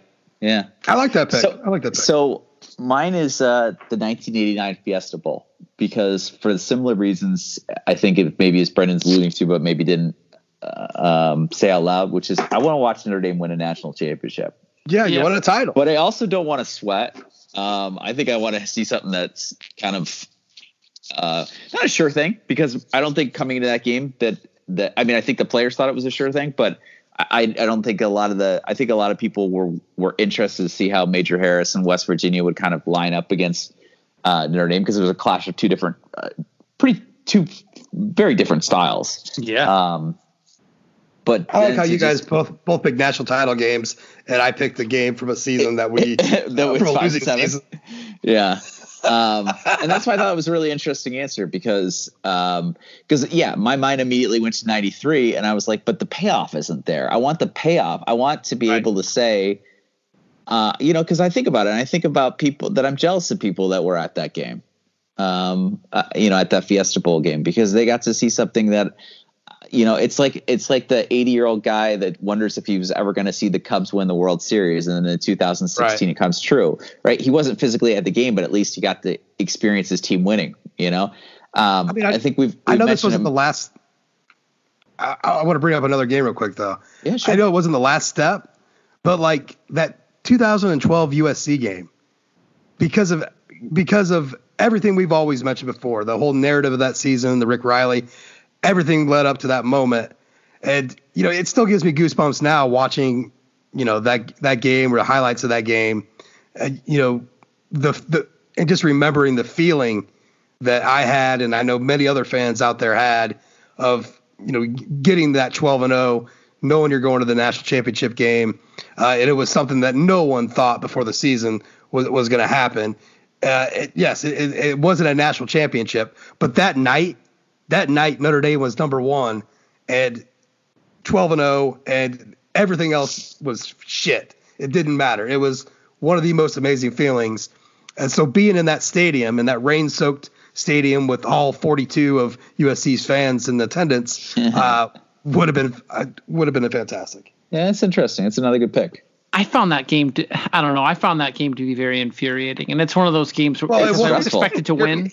I expected to win so big because USC was trash, and um, yeah. You've had to do that the last couple of times. That 2018 game had, took on the same feeling, and I think actually the 2019 game too, which is like you just you just say there's no reason they shouldn't win this game by 20, and then it's a it's a it's a heart attack field goal uh, situation.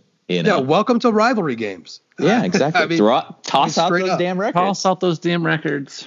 Toss them out on the streets, why don't you? So, just a quick I like for question. a game in which I had, would have no rooting interest, but I would have loved to be at. Um, there's a couple. The 1980 Holiday Bowl uh, immediately comes to mind, but also I think it's 2016 Texas Tech Oklahoma. I watched that game on Oh, television. yes. That Yeah. game was like, I, if I do, if I ever shoot heroin, I would imagine it feels like that the first time. Uh, it was just, I was, I couldn't get enough of it. It was like, it was watching two guys that I had no idea if they'd be any good in the NFL. They sure they were. were. Have, they were having a hell of Yeah. a time. Uh, Patrick Mahomes and, and Baker Mayfield. And I've, I've watched that of games them. that, that that game's on uh, YouTube, and obviously one that I've watched many times over is that 2007 Fiesta Bowl, uh, Boise State and Oklahoma. Uh, I love that one as well. Do you know how many yards Patrick Mahomes? That, that was back when we still liked football game? Boise State. Like 500 or something, 600 maybe. It was- 734, Jude. Oh my God. 734. I Yeah. don't know if a Notre Dame quarterback in the 1980s threw for 734 yards in a season. I would like to have been at the kick six Auburn Alabama game as an Auburn yeah. fan. The Um, insanity of that OES game. trouble with the snap. Uh, I have a buddy who was at the OES trouble with the snap game with his brother, and it it ruined his psyche. He's not able to like. You look at his eyes, and it's almost like I imagine it's the same kind of eyes that like a Vietnam vet gets on like when fireworks are going off. Just those like thousand yard stares of just like, oh god, it's happening again. Brendan, you got another one? Oh yeah, yeah, I got I got a million. Um, so here's one. Here's one that, that I, I think is good to uh, to humble. Um, what's the wrongest you've ever been about Notre Dame? Wow, there's Jesus. so many. Count the ways. Um, You know that I'm the official president of the unofficial Corey Holmes fan club, right? I, I I've gotten your uh, your charter for it. Uh, it's good. But the letterhead could use some work. I mean, I I, Ah. I don't- I don't know if it's recency bias, but I mean, I've never been so wrong. I think about a game before than the 2019 Michigan game. oh, Like that, you were all in. there was nothing, and nothing about that. Any of it made sense. It, it was, and it was 100 percent on the polar end of what I expected. Um, I, I was, I was, I was blown away. I that uh, how wrong I was uh, about that. But uh, wh- which I guess is an easy one. But I mean, I guess to, also too, uh, 2000 the 2007 season, like going into the season. I didn't expect Notre Dame to win a national championship, even though I'm hell, I might have predicted one. Who knows? Uh, but I never knew they were. I had no idea that they were going to be that dysfunctional and that awful. I mean, That the Navy streak would end. the Navy streak would end. The Weis, I mean, the whole, the whole spread, uh, spread option type shit before. I none of it made sense. And you know, in hindsight, you could see those little things happening, right? No quarterbacks. Uh, I mean, but at the time, going in, me walking into Notre Dame Stadium to watch them play Georgia Tech, and hearing Michigan just got beat by Appalachian State uh, I, I, you know, I was as confident as I have ever been going into a season, thinking that this is going to be a, a really good season. You know, maybe 10, 11 wins. You know, well, sure, we'll take it. That'll be all right. Uh, and then just the brutal reality of what actually went on, and it is the only season, and and this includes 2016. 2007 is the only season where I wanted no more like I wanted the season to be over with. All of college football. I didn't want to be reminded of that there was college football around me. It was that fucking bad. Um, it was the first year I I, I uh, started writing. I started blogging in December of 06. Uh, so 07 was the first season that uh, I was covering, and it, this, maybe that's why I am the way I am today. I don't know. Maybe, maybe that, that season shaped me, uh, thrown to the wolves. Uh, but it was fucking horrific. I, the thing, I mean, I, I, the thing I remember about 2007 was we were just bad. I mean, you you just oh, you, tuned, you tuned in not expecting 2016 to win, was a luck thing. 2016, a whole lot of luck involved. they were finding new ways to frustrate me, and they're lo- and they're losing. And that was the part I, I, remember. Like, obviously, I, I, actually missed the NC State game because I was adjudicating a uh, a scholarship pageant. So I missed. I, I to this day I've still never. Wait, wait, wait, wait, wait, wait, wait, wait! You don't just get a breeze by that. what's on what goes on in a scholarship pageant? Do they come um, out pocket the, protectors? That's the uh, that's the nice way of saying it's not a beauty contest; it's a scholarship pageant. Um, oh, because they get they get very mad if you call it a beauty contest, even though there's definitely a swimwear portion of it. Well, actually, this was the teen tournament, so I think they did a, a ball gown instead. But I was the oh, auditor. Oh, okay, that so makes was, more sense. I basically just kept the mm-hmm. spreadsheet for the judges, but um, so I never saw that game, but I got I was looking at the the increasingly frantic uh, tweets like you know in between uh, you know breaks and stuff like that. And I, I have not revisited that game because I just I think that there's really it will serve no purpose. It'll it'll just make me as because the thing I remember is Virginia Tech.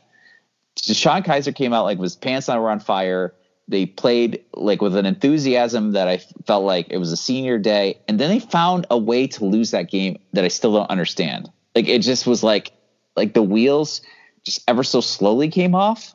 The Stanford game was the same way that year. The Stanford game was the same way, and the and the Duke game where it was oh, like God, where he where you know he throws the pick and Trico goes ah that's just like a punt it's not going to hurt him and Duke literally goes down and kicks the game winning field goal.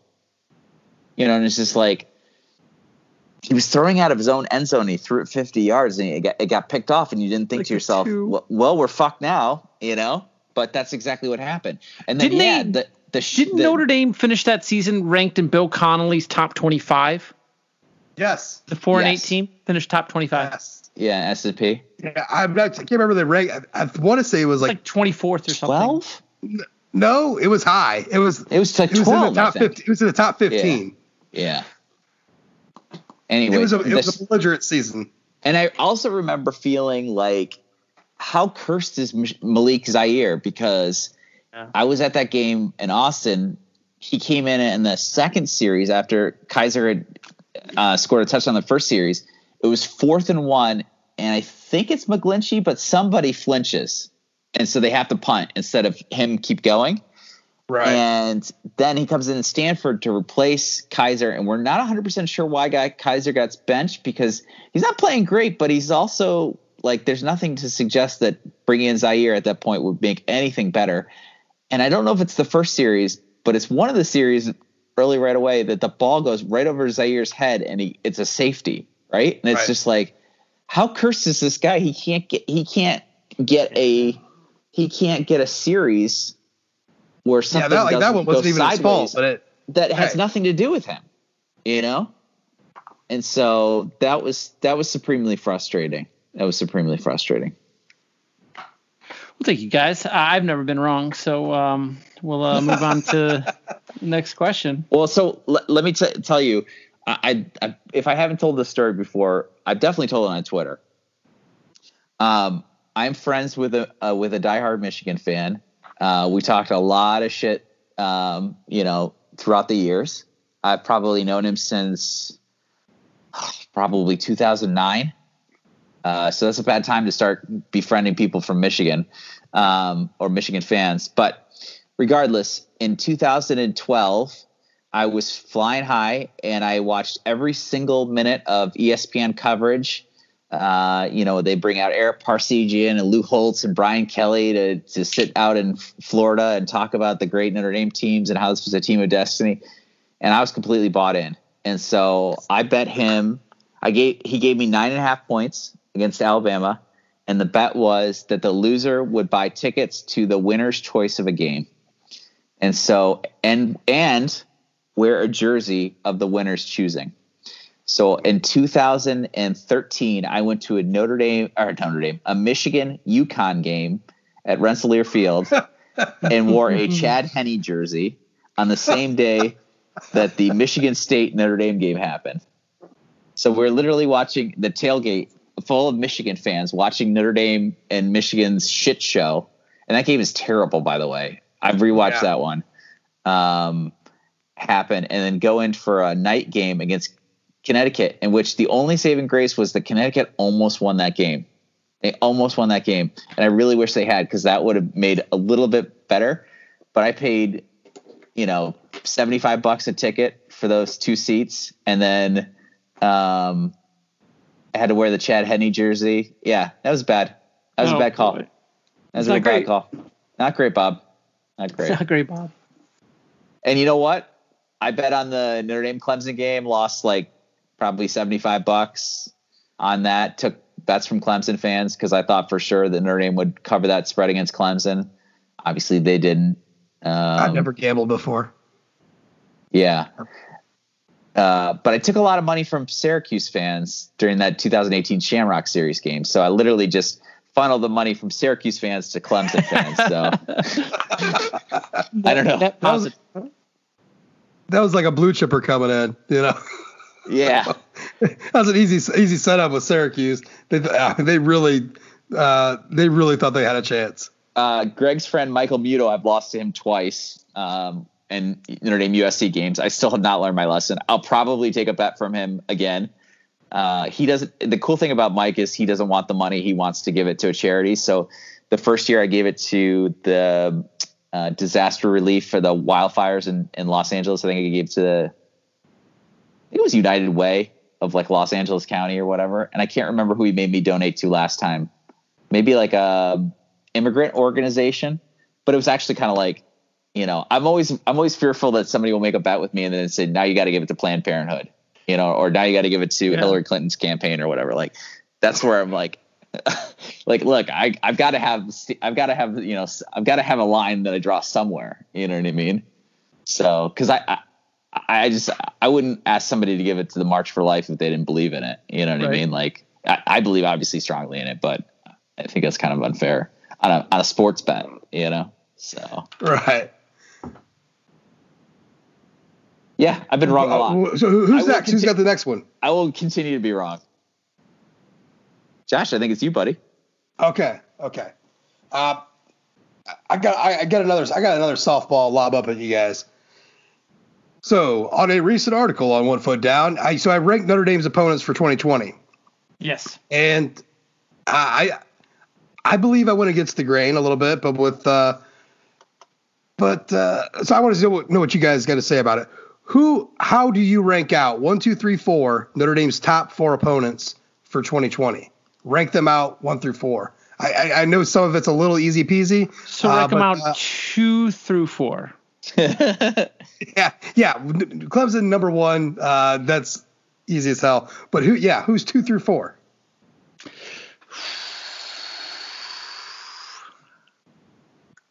I mean, you have to pick the road team tops, right? So USC's got to be two. Jude, you you in agreement with that? I think uh, you, really, you alluded to the fact I really do like USC. Yeah, I, I, guess I would. I think Clay I Helton might be fired by that point, but I mean, you, it's. So you guys agree with me? I, mean, I I put USC at number two. Yeah. I I, I thought it was going to get a lot would, more flat back. I guess I would internally debate Wisconsin versus USC, but I, I, just don't find fault with anybody that puts USC number two there. I, I, I came away really impressed with Kedon Slovis, and I think he's and I think Amon-Ra St. Brown continues to to uh, make me feel uncomfortable. Well, my point, my point so. was regardless of regardless of that, just go and look at Notre Dame's recent history trips out to LA. Yeah. If, if they're not getting if they're not getting blown out, it's still a closer game than we would expect. I mean, they're they're still making it close with trash players. You know what I mean? So. And I got to be honest with you, um, they're playing on my birthday, and Notre Dame has a terrible record on my birthday. They just really never play November 28th games very well. So why were you? So you guys both say USC too, right? Yeah, I would say USC too. Yeah, and then Wisconsin's got to be I three. I don't put I don't put Wisconsin three. I don't think Wisconsin's okay. going to be very good this year. I mean, okay, they lost you, their all everything. Three they're they're turning over offensive linemen, and Wisconsin takes time to marinate. Um, it's the super weapon because it comes after the Stanford game, which is a night game, and it's before a bye week. It's like that getaway game before the bye week, and it's just you're going to Heinz Field, and it's just it's always sterile out there. And do you remember the last time they were at Pitt? Uh, you know, it just I don't know. I just there's something about the the super weapon. They're they're returning a, a an experienced quarterback. I just uh, I was thinking about Louisville um, with it being before the sort of look ahead game, but, but that super weapon factor. So, where so do you have name? Well, did you have Wisconsin or Louisville then at four? Uh, well, let's hear what Jude has at uh, number three. I'm going to go Wisconsin. I, I, think it's chalk right now for me in terms of what I, agreeing with Josh. But um, if I put USC two, I've got to put Wisconsin three because that that was to me that was the debate two and two versus three there. So, all right. Well, I'm, I'll do it then. I'll put um, not just. I will put Louisville number four. Um, Tutu Atwell is an explosive playmaker. Um, the kid's 160 pounds, if that's soaking wet in you know his uh, Dragon Ball Z wow. training, right? And he had 70 catches for one tw- for 1276 last year, and they're returning a lot. Um, Satterfield's he's doing things down there at Louisville. Um, and there's that look ahead factor for USC. And let's say Notre Dame does beat Clemson, right? Let's well, operate in a bubble. It's new new finals week too, right? It's new finals week, right? It's it's. Yeah, I had a long talk with my uh, brother-in-law uh, yesterday, as a matter of fact, about all this. Uh, and uh, that Louisville game terrifies me. Yeah, but and let's say where he's a you know professor there at ND, so I'm like gr- grilling him about okay, when are midterms, winter finals, how are these things going to go? you know, what what little you know, just if I could get a little bit more extra insight onto what might be happening with them, uh, looking at against the schedule, uh, and so yeah, that week of the uh, and it, look, it, it's senior day. So it's going to be senior day and finals week that same week. That is not a recipe for success. It is just not.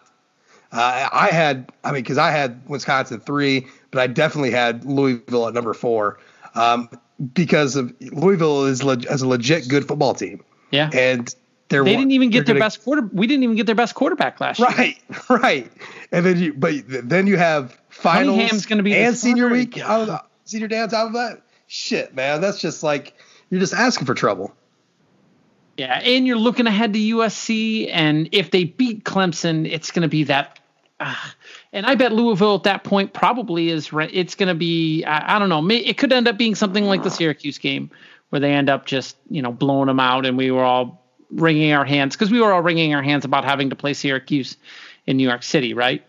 But well, kind of, but we. I, though, though that whole point of the travel thing uh, we were proven right because I kept yeah. saying the whole point was what happens in they LA. Down.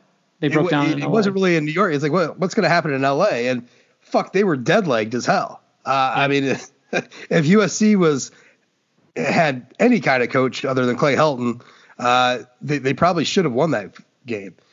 Jude, what do you who do you got then at four? I am intrigued by the the Pitt super weapon uh, argument, but um, I, I just came away really impressed with with uh, Scott Satterfield in Louisville last yeah. year. So I, I, I, I, as much as it pains me to agree with you on, on the top four, I, I think that uh, you and I well, are aligned here. Would would, would you put Cunningham five then? the real deal? What's that? Would you put Pitt at five? You know. I mean, Navy, yeah, Arkansas, Western, Wake, Stanford. Dude, I'm gonna, I'm gonna give you my, I'm gonna give you my rankings and then you can uh, wet yourself. Well, here, here's the thing, because I know you're going to agree with me. So does Clemson, I think, USC, think, is it possible that Stanford is is secretly good this year? No, no, okay. no. Clemson, USC, Wisconsin, Louisville, Pitt, Stanford, Navy, Arkansas, Wake Forest, Duke, Georgia Tech, Western. I mean, it's hard to quibble with that, right?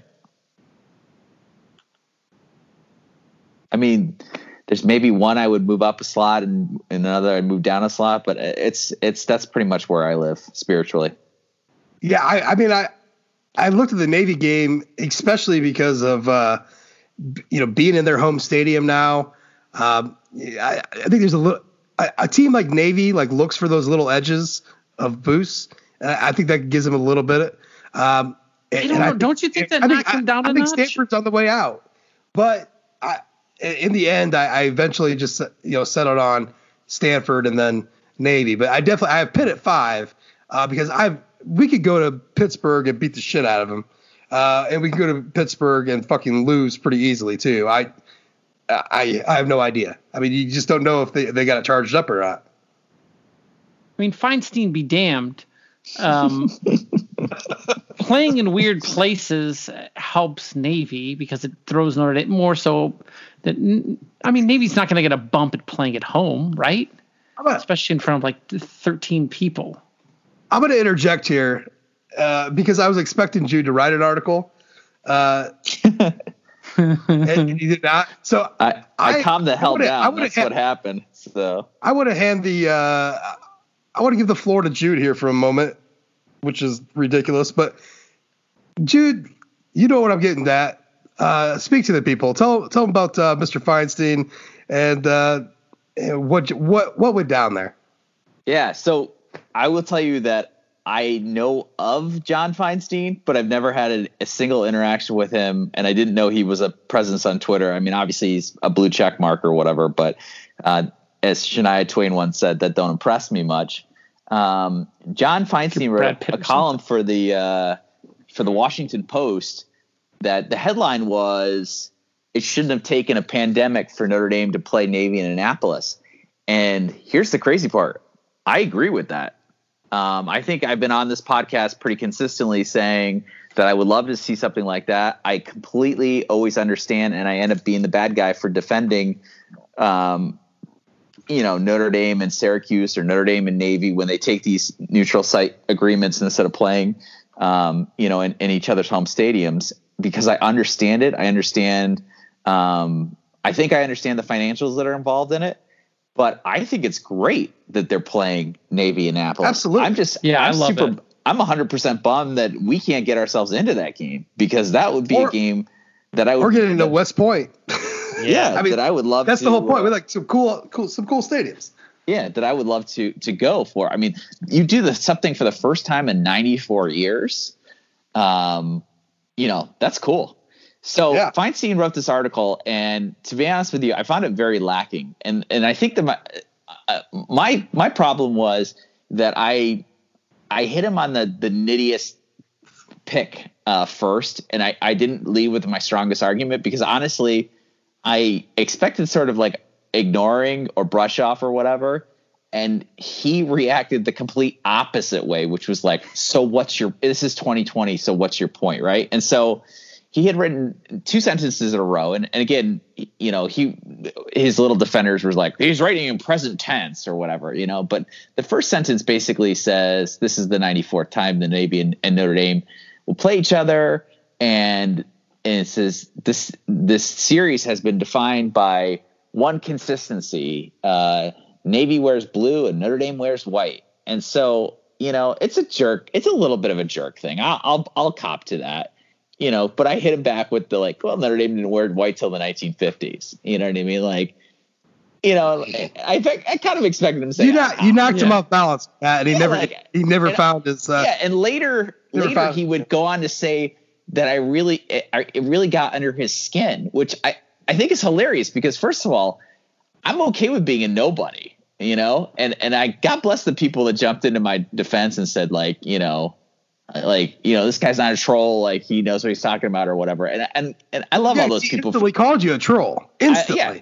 so so he starts in with the what's your point? point and I just said my point was that if you read those two sentences back to back you could you I what I took away from it was that the only thing consistent in the 94 years is the color of the uniforms. And and we've talked about this ridiculous, ridiculously a lot. Like whatever people think is tradition for Notre Dame hasn't really been out around all that long. Um, no. and you know some of that stuff started with Lou Holtz and obviously the 1950s predates Holtz or whatever. But um, you know sort of just sort of pinging him on that. And then he said you know, I'm not I'm paraphrasing here because I, I don't remember the exact words, but he said, "Are you a troll Uh, you know, because only trolls would come up with that. Or then he said something like, "Well, you you must not be very bright, right?" So then I was like, okay, this is game on because th- this wasn't the only thing I had a problem with, right? And, and my overarching point, and maybe I didn't make this very well, but my overarching point was that John Feinstein wants to blame Navy and Notre Dame equally for the reason that Navy has decided, uh, that Notre Dame and Navy have decided never to play in Annapolis, and I categorically disagree with that. Okay, who gets the pot for that game, Jude? Well, so, it's a it's a Navy home game, so Navy control Navy controls all of this, right? And so for John Feinstein to sit there and say um, Notre Dame wants to keep this game on its schedule because uh, they don't have to play a true road game and it's an easy win. I disagree. First of all, I disagree, and we could have gone through the whole like number of times that Navy came into this game ranked higher than Notre Dame because Navy used to have a really good team.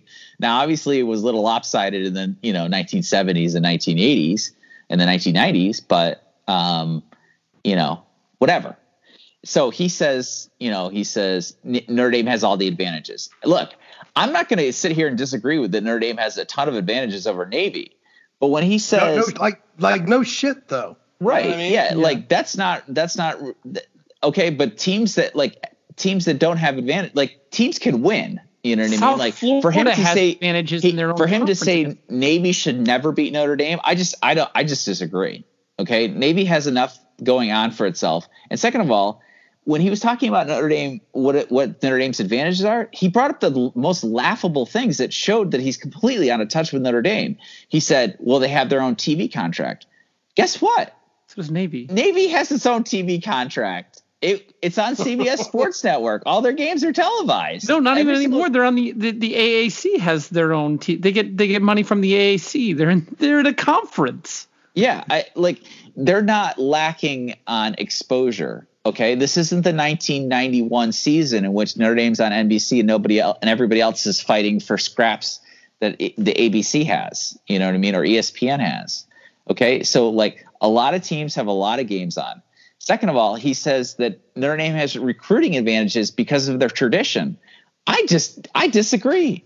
I I think if you read enough Bud Elliott stories, if you talk to kids about well, our last national championship was 1988, they're like 1988. My dad was barely alive.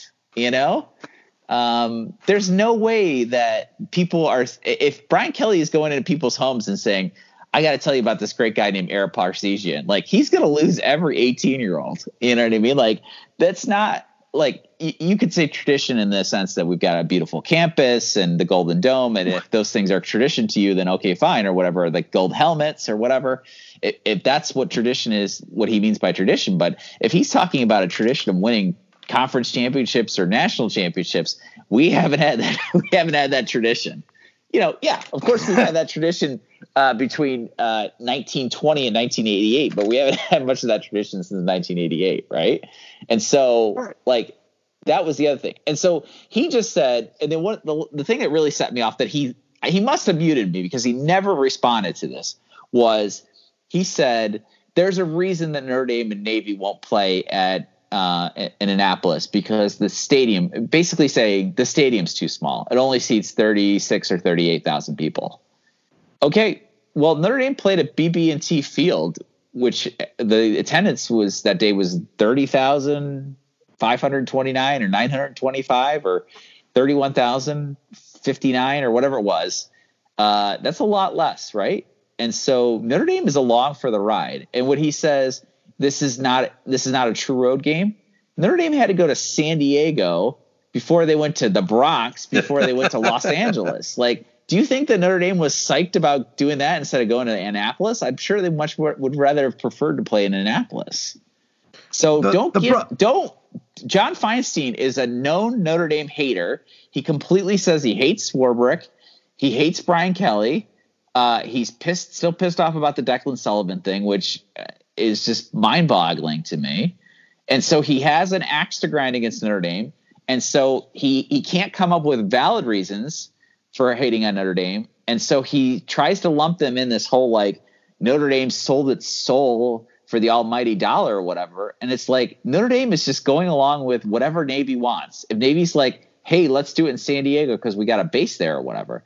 And so John Feinstein's right, over overarching point was like, well, they should want a true home game. But even he admits that when he talks to players, that's they don't want that. They want to go play Army in Philadelphia. They want to go play Notre Dame in San Diego and Baltimore and wherever. But that's the broader point. That's the broader point about this whole thing, is that it's Navy's fucking choice. Yeah, Navy gets to decide. Now, does Notre Dame encourage them? Do they? Are they like, yeah? Well, they cool. don't discourage them. That's what I would yeah, say. They, they, don't, don't, they don't discourage. discourage. Discourage the the neutral site games because that is under that falls under Notre Dame's fucking territory. They right. that's something they do. So yeah, they're absolutely okay with Navy doing that. But again, that is Navy's fucking choice. And because Notre Dame is tied this got this fucking Wookie life debt with Navy, it doesn't matter what they do, they'll just go along with it because they feel that they they have some fucking blood oath that they have to live by. That you that's know, it. Navy that's only thing. had Navy because only had because but Navy once ends up benefit Notre Dame. That's not that's not Notre Dame's fault. I mean, right. Uh, that's and so, Navy's fault for not trying to trying to find a more competitive advantage against Notre Dame. They're out there looking for the buck. They don't give a sh- they're giving less about the win and more they care more about the visibility and the money that comes along with what with what their decision is. That's on them. That's on Navy. And the other Navy thing is Feinstein, had, well, Feinstein makes the point. Had, Feinstein makes the point that that you know every year they trot they they they trot out this really corny story about World War II and how Navy saved Notre Dame, and that's the reason they play at neutral site. Bull fucking crap. They were playing That's, Navy and neutral site games before World War II. Like, does this guy not have a basic understanding of how? Can he look in a history book? You know, can't even he, look up like, a Wikipedia article. Yeah. Navy's only had two articles. sellouts. the first time in how many years, and then go back and look when was World War II? Yeah. Uh, Navy's Navy's had two sellouts of their stadium since 2017, and their stadium capacity is 34, and both of those games were Air Force games. So if you're Navy and you're regularly you know, hitting maybe 28,000. Uh, so below, well below capacity. And the opportunity arises where you can play Notre Dame and get and the, get the, the the ticket sales for sixty thousand if you're at San Diego or uh, where did they play? Uh, Jacksonville Stadium, right? Did yep. they, isn't that where they played yep. in 2016? Yeah. 2016, they sold 62,000 tickets. Played Cleveland in Cleveland back in the day. Yeah, I mean, they did, yeah. That's that one game against Notre Dame at a neutral site field is like two home games. And see, so, and that's the thing. I agree with that's what's so frustrating about the the whole thing with Feinstein on this article is in a in a broader sense. I agree with him 100. percent Navy should fucking just play this game. I would I would probably slow my rhetoric down quite a bit about Notre Dame dropping Navy if we could play in Annapolis. I because I can't stand the fucking neutral site games. Period. If Navy got rid of that and we were playing at Navy every other year, then I I think I would be. I mean, I'm sure I would still pitch. I would pitch a pitch, you know, five years after the line, but I would still be more inclined to be cool with it. Look, uh, because so, it, it is interesting. It is it is a cooler thing. It, and, and I want to I want to I want to piggyback off of that. He says that the only way for Navy to have an advantage over Notre Dame in terms of fans is to have the game in Annapolis, and I disagree. Bullshit.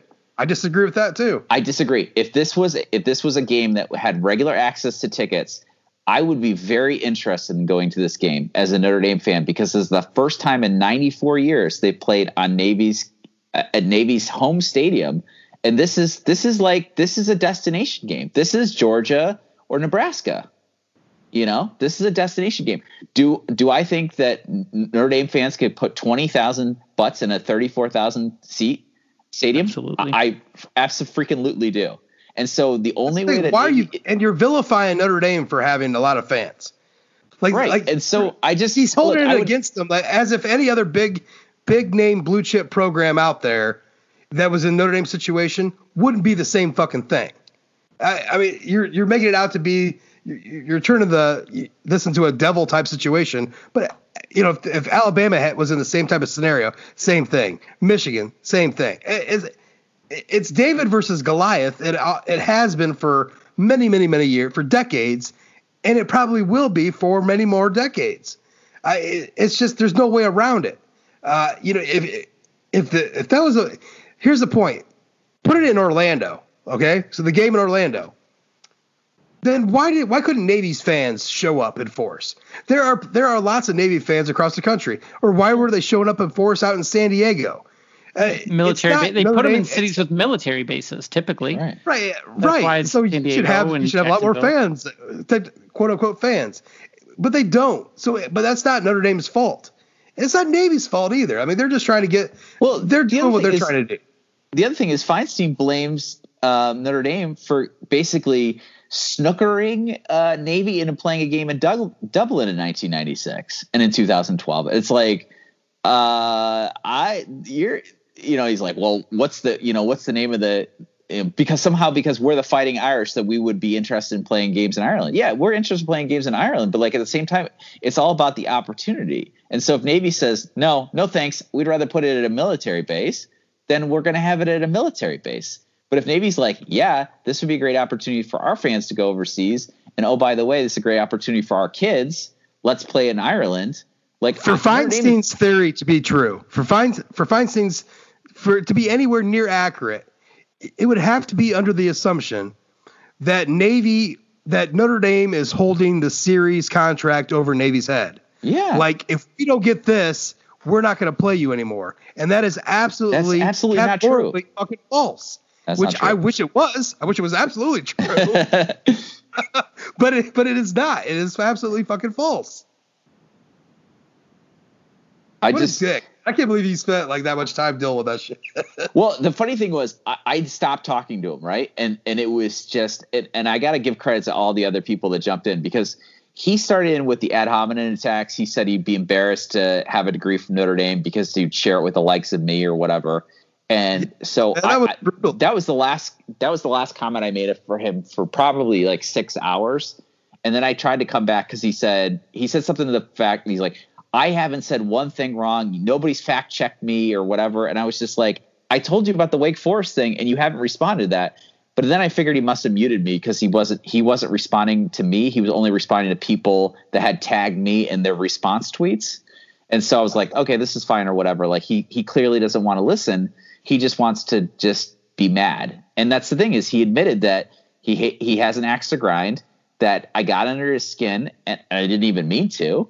Um, and that I had that I had no points, but he didn't try to dispute any of the points that I made that the, the points that I raised. Like you cannot say that Notre Dame refuses to play at in Annapolis when they literally played at BB&T Field and nobody said boo. Because yeah, otherwise, and they play at Stanford. Than... They play at Stanford Stadium, or you know, at the farm every other year, and they might have fifteen thousand fans in the stands, right? Maybe, maybe never... fifteen thousand fans in those stands. He only wanted to, po- to pontificate. The, you know, he wanted to take cheap it, shots listen, at Notre Dame, and I objected. Listen, I get I it. I get it. There's there's been many articles that I have written where you know publish it, and then there's instant clapback because I. Uh, you know, so someone fa- found what I said either misleading or wrong or you know or what for whatever reason. I mean, people don't share the same opinions. Uh, it, it's okay. Uh, but so, but I, to have the thought that no one's going to disagree with you. That that's basically what he he was so put off that someone disagreed with his opinion about yeah. this whole situation. One of his that's what blows was, me away. Ah, one like, if you don't understand, people, he should have he should have just said Notre Dame. Ha- I agree with you that Notre Dame has all the advantages. So you're just looking for people to echo your sentiment. Okay, what's the point of saying, "Hey, go check out my story"? Like that's the tweet I responded to. The first well, tweet I responded to. What's the point of saying was, Notre Dame has an advantage over Navy? No shit, they're Notre Dame wanted, and that's Navy. He wanted clicks, and how dare this dirty, unwashed, filthy, unblue checked marked commoner like Jude Seymour at NDJRS. Jude is the unwashed. How dare Jude, this untouchable Jude, the unwashed, step to him in his lofty ivory tower of blue Twitter checkmark verified status step to him and and dare uh, dare utter anything other than glowing praise for his article that was behind a paywall.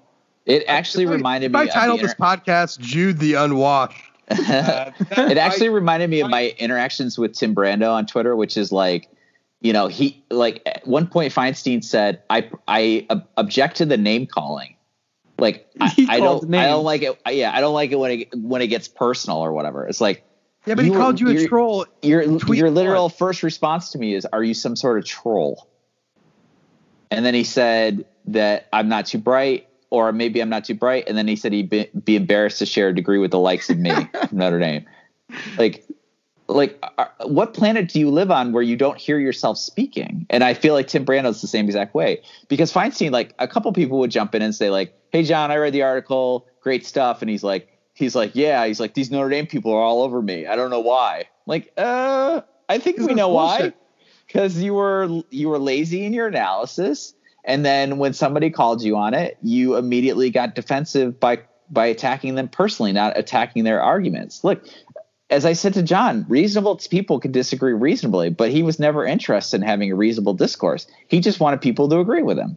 I just I don't understand the point I don't know. being maybe, on Twitter. Maybe he's if, if maybe he's point. frightened. I mean, the Athletic did lay off uh, 46 people. Uh, our own company, uh, SB Nation Vox, decided that you know our best fucking national talent uh, is better off elsewhere, uh, which is a fucking joke. Uh, so maybe he thought in this climate that you know he needs his job. Uh, what is he with the Washington Post? I don't even think he's. I think he's just an occasional He's like a- contributor. I'm not sure he's an actual staffer. There you go. He, he wants to make sure they're still coming out so he, he can get a quick payday. Uh, you know, and if they think if they see all these tweets of people calling him a fucking moron because he's a fucking moron, uh, maybe they won't come back again and, and give him a check. Or maybe he's like, I got engagement, I got clicks, just like Brendan Yeah. said. Look at me, I got clicks. I'm and not sure if he engagement. thinks he's that. I don't think he's that smart. I mean, I'm not. I'm not saying he's stupid, but I'm saying I don't think he was looking at it like I, I think he couldn't believe that publicly someone was arguing with him. And How that this was dare bad Jude the Unwashed dared? the Unwashed? saying. All right. Well, I think we're gonna wrap wrap it all up. Uh, Jude, do you have anything more to add uh, to that amazingness? I don't think there's anything I can say that would top my six-hour beef Yeah. with John Feinstein on a random day. No, that was fantastic. And, and I'm not going to give Brendan the opportunity to uh, to say anything because after the alma mater, you're going to get a fucking haunted doll story. Uh, because that's what we do here on the OFD podcast. We are here to please. Uh, and I we do whatever. Uh, I'm fucking drunk. I, I've I've in this episode. I have probably had uh, eight or nine beers, uh, just tossing these things back. Wow. God damn, what? Hold on. I, I want to give a shout out to uh, Jackie O's Pub and Brewery uh, for their Razz Wheat Raspberry Wheat Ale. Uh, yeah, I've, I've I put this shit back like fucking water. Uh, I this didn't hear a single clan, can click. That's pretty. I heard one Listen- click. Okay. Yeah, oh I think- no. so, anyways, um, yeah, dude, that, that, was uh, that went down pretty smooth. So, congratulations to Jackie O's. Um, it's good stuff. All right, so well, that's it. So we uh, after the alma mater, stay tuned. like I said, I've had a few. I got from two the left grassy knoll. so, shit.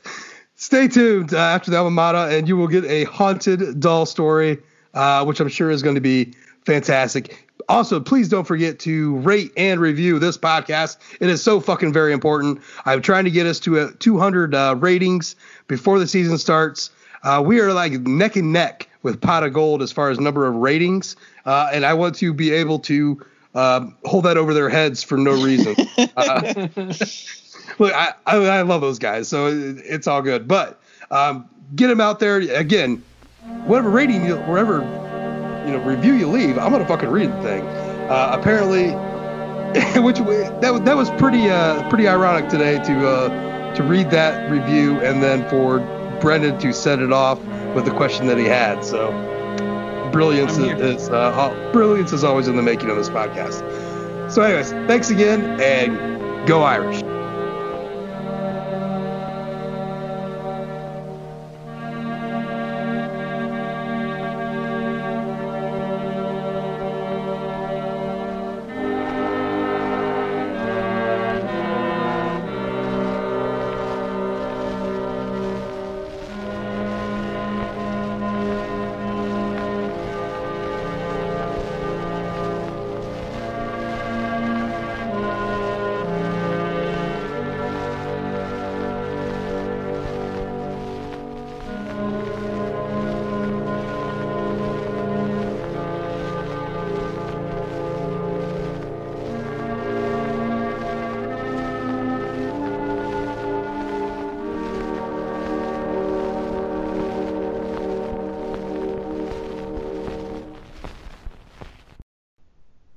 All right, Brendan, go ahead and, and shoot us the uh, sh- give the story.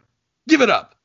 Okay. Um. So it was just after it was it was a few years ago, and it was just after my um, grandma passed, and she was like 96 years old. She was born on like a steamboat in uh, the bayou, and then she grew up in in Chicago, and she had this old creepy ass fucking doll. It's like you know the porcelain dolls where like you lift them up and the eyes go from closed and then you lift it and the eyes open up.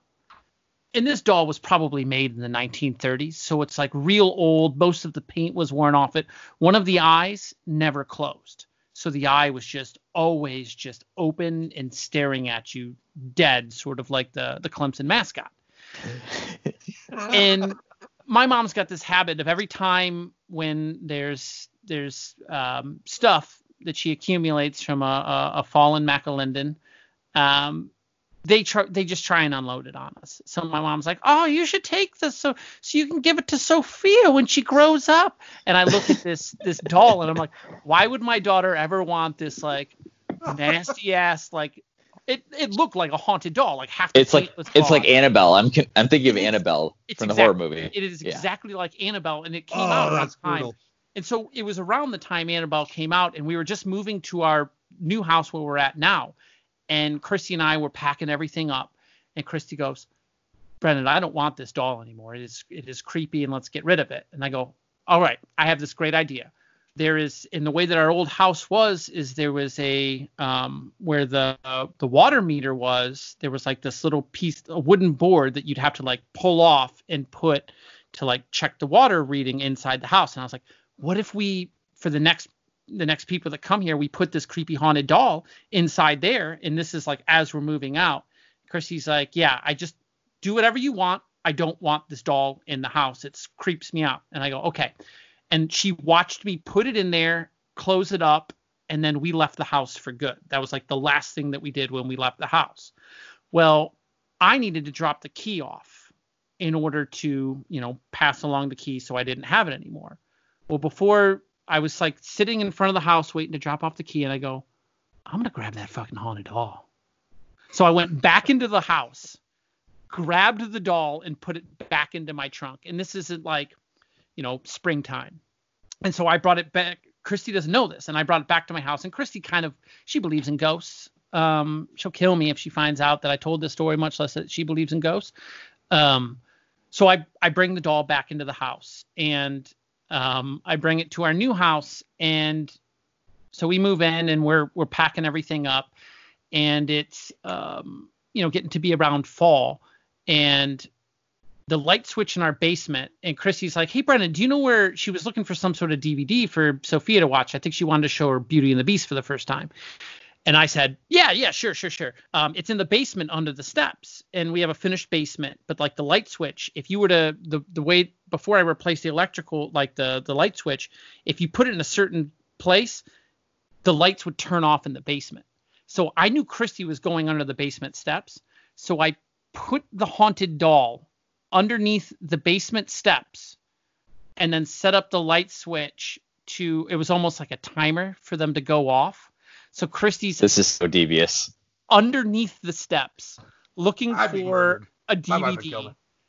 And she goes, Brendan, the haunted doll. And then just as she says the haunted doll, the lights in the basement just click off. And I shit you not. Oh my god. It was a sphincter clenching scream. And she goes, How did this doll get into the house? And I go, Christy, I have no idea. We need to get rid of it. And so she's like, What do we do? What do we do? And I go, Let's drive it out to the lake. There's a lake just down here. Let's drive it out to the lake, and I will throw it into the lake. And she's like, All right. And she grabs our 11 month year old daughter, puts her in the car seat, and we drive out to the lake and I back up the car and the car that we, we took her car, which was at the time a uh, it was a Mazda 3. So I like pop open the trunk and I grab the shoebox that the doll's in. I take the doll out of the shoebox. I grab a rock from the ground as I'm grabbing it, and Christy watches me as I toss the shoebox into the water, and then it slowly sink to the bottom, and we drive away. And like, I kid you not, as we were driving there, it was nine o'clock at night or something. It, it was not, I can't remember, but the the way that the light, it was just as the lights, the street lights, were turning off. So like the street lights were turning off as we're driving out of the uh, out of the neighborhood to go to this lake. So you know that's in the fall, and so I still have the creepy doll. It's in the it's in the trunk. So then, being the the the sort of um, devious person that I am, I leave the doll in the trunk and then I wait till she goes to bed and then I go and I hide it somewhere out throughout the house. I wait till the winter time and then I wait till the first snow, which that year didn't happen to be until Christmas, the day after Christmas, the 26th. And we were going to visit Christy's parents on that day. And that How night, are you not divorced? the that day I I go outside and like I I bring a broom and I mark I I put the doll and I leave footprints of the doll and I just put it sitting on the front doorstep and then brush away my footprints. And then as we're pulling out of the driveway and we're going down the road and she looks up toward the house and sitting on the doorstep and it had snowed that night it looked like it was just soaking wet and there was snow on it was the doll just sitting there just like looking at her with the one ruined eye. And she just grabs my arm as I'm driving the car and she just lets out the most terrifying scream that I've ever heard. And she was like we need to move out of this house. And she just starts screaming at me to like how did the dog get out of there? I saw you throw it in the lake. And like I'm I like at that point I was just like uh, it, uh, so I may and she like gets on the phone with her sister. She's like, the creepy doll's back. I'm like, Christy, I may or may not have haunted you with this doll. And I had Wow. And you're still married. and I I'm can't- uh I am can't still believe she. How long did it take her to, to talk to you after that? I mean, she must. Was she like? Was she like, oh, you played me good, or was she so mad? I think I'd be so mad. It was a mixture of both because um like the con was so good. It was a sweet con. It was. That's solid. I mean, that is solid. It was a good con. Um there was there were certain factors uh, I like that how you could- like would wait months. Like you wouldn't try to like immediately like, oh, No, that's you the know, the, doll's back a day good- later or whatever. You're like you're like lying in wait. The key you to a good con is you have to let it play. And I've seen Yeah. enough horror movies, and it was around the same time that Annabelle came out, which like further accentuated her uh, fear of it. And yeah, you you got it. You got to let those things play. Uh, let that be a lesson to everybody. If you're gonna if you're gonna, the long con is the best con. That's a great story. All right. Well, that was the doll story. So I hope everybody, uh, I hope everybody stuck around and listened to it. So, uh, Brendan, you are, bad. if I was your wife, I'd be like, you are a son of a bitch. All right. Have a good one, y'all.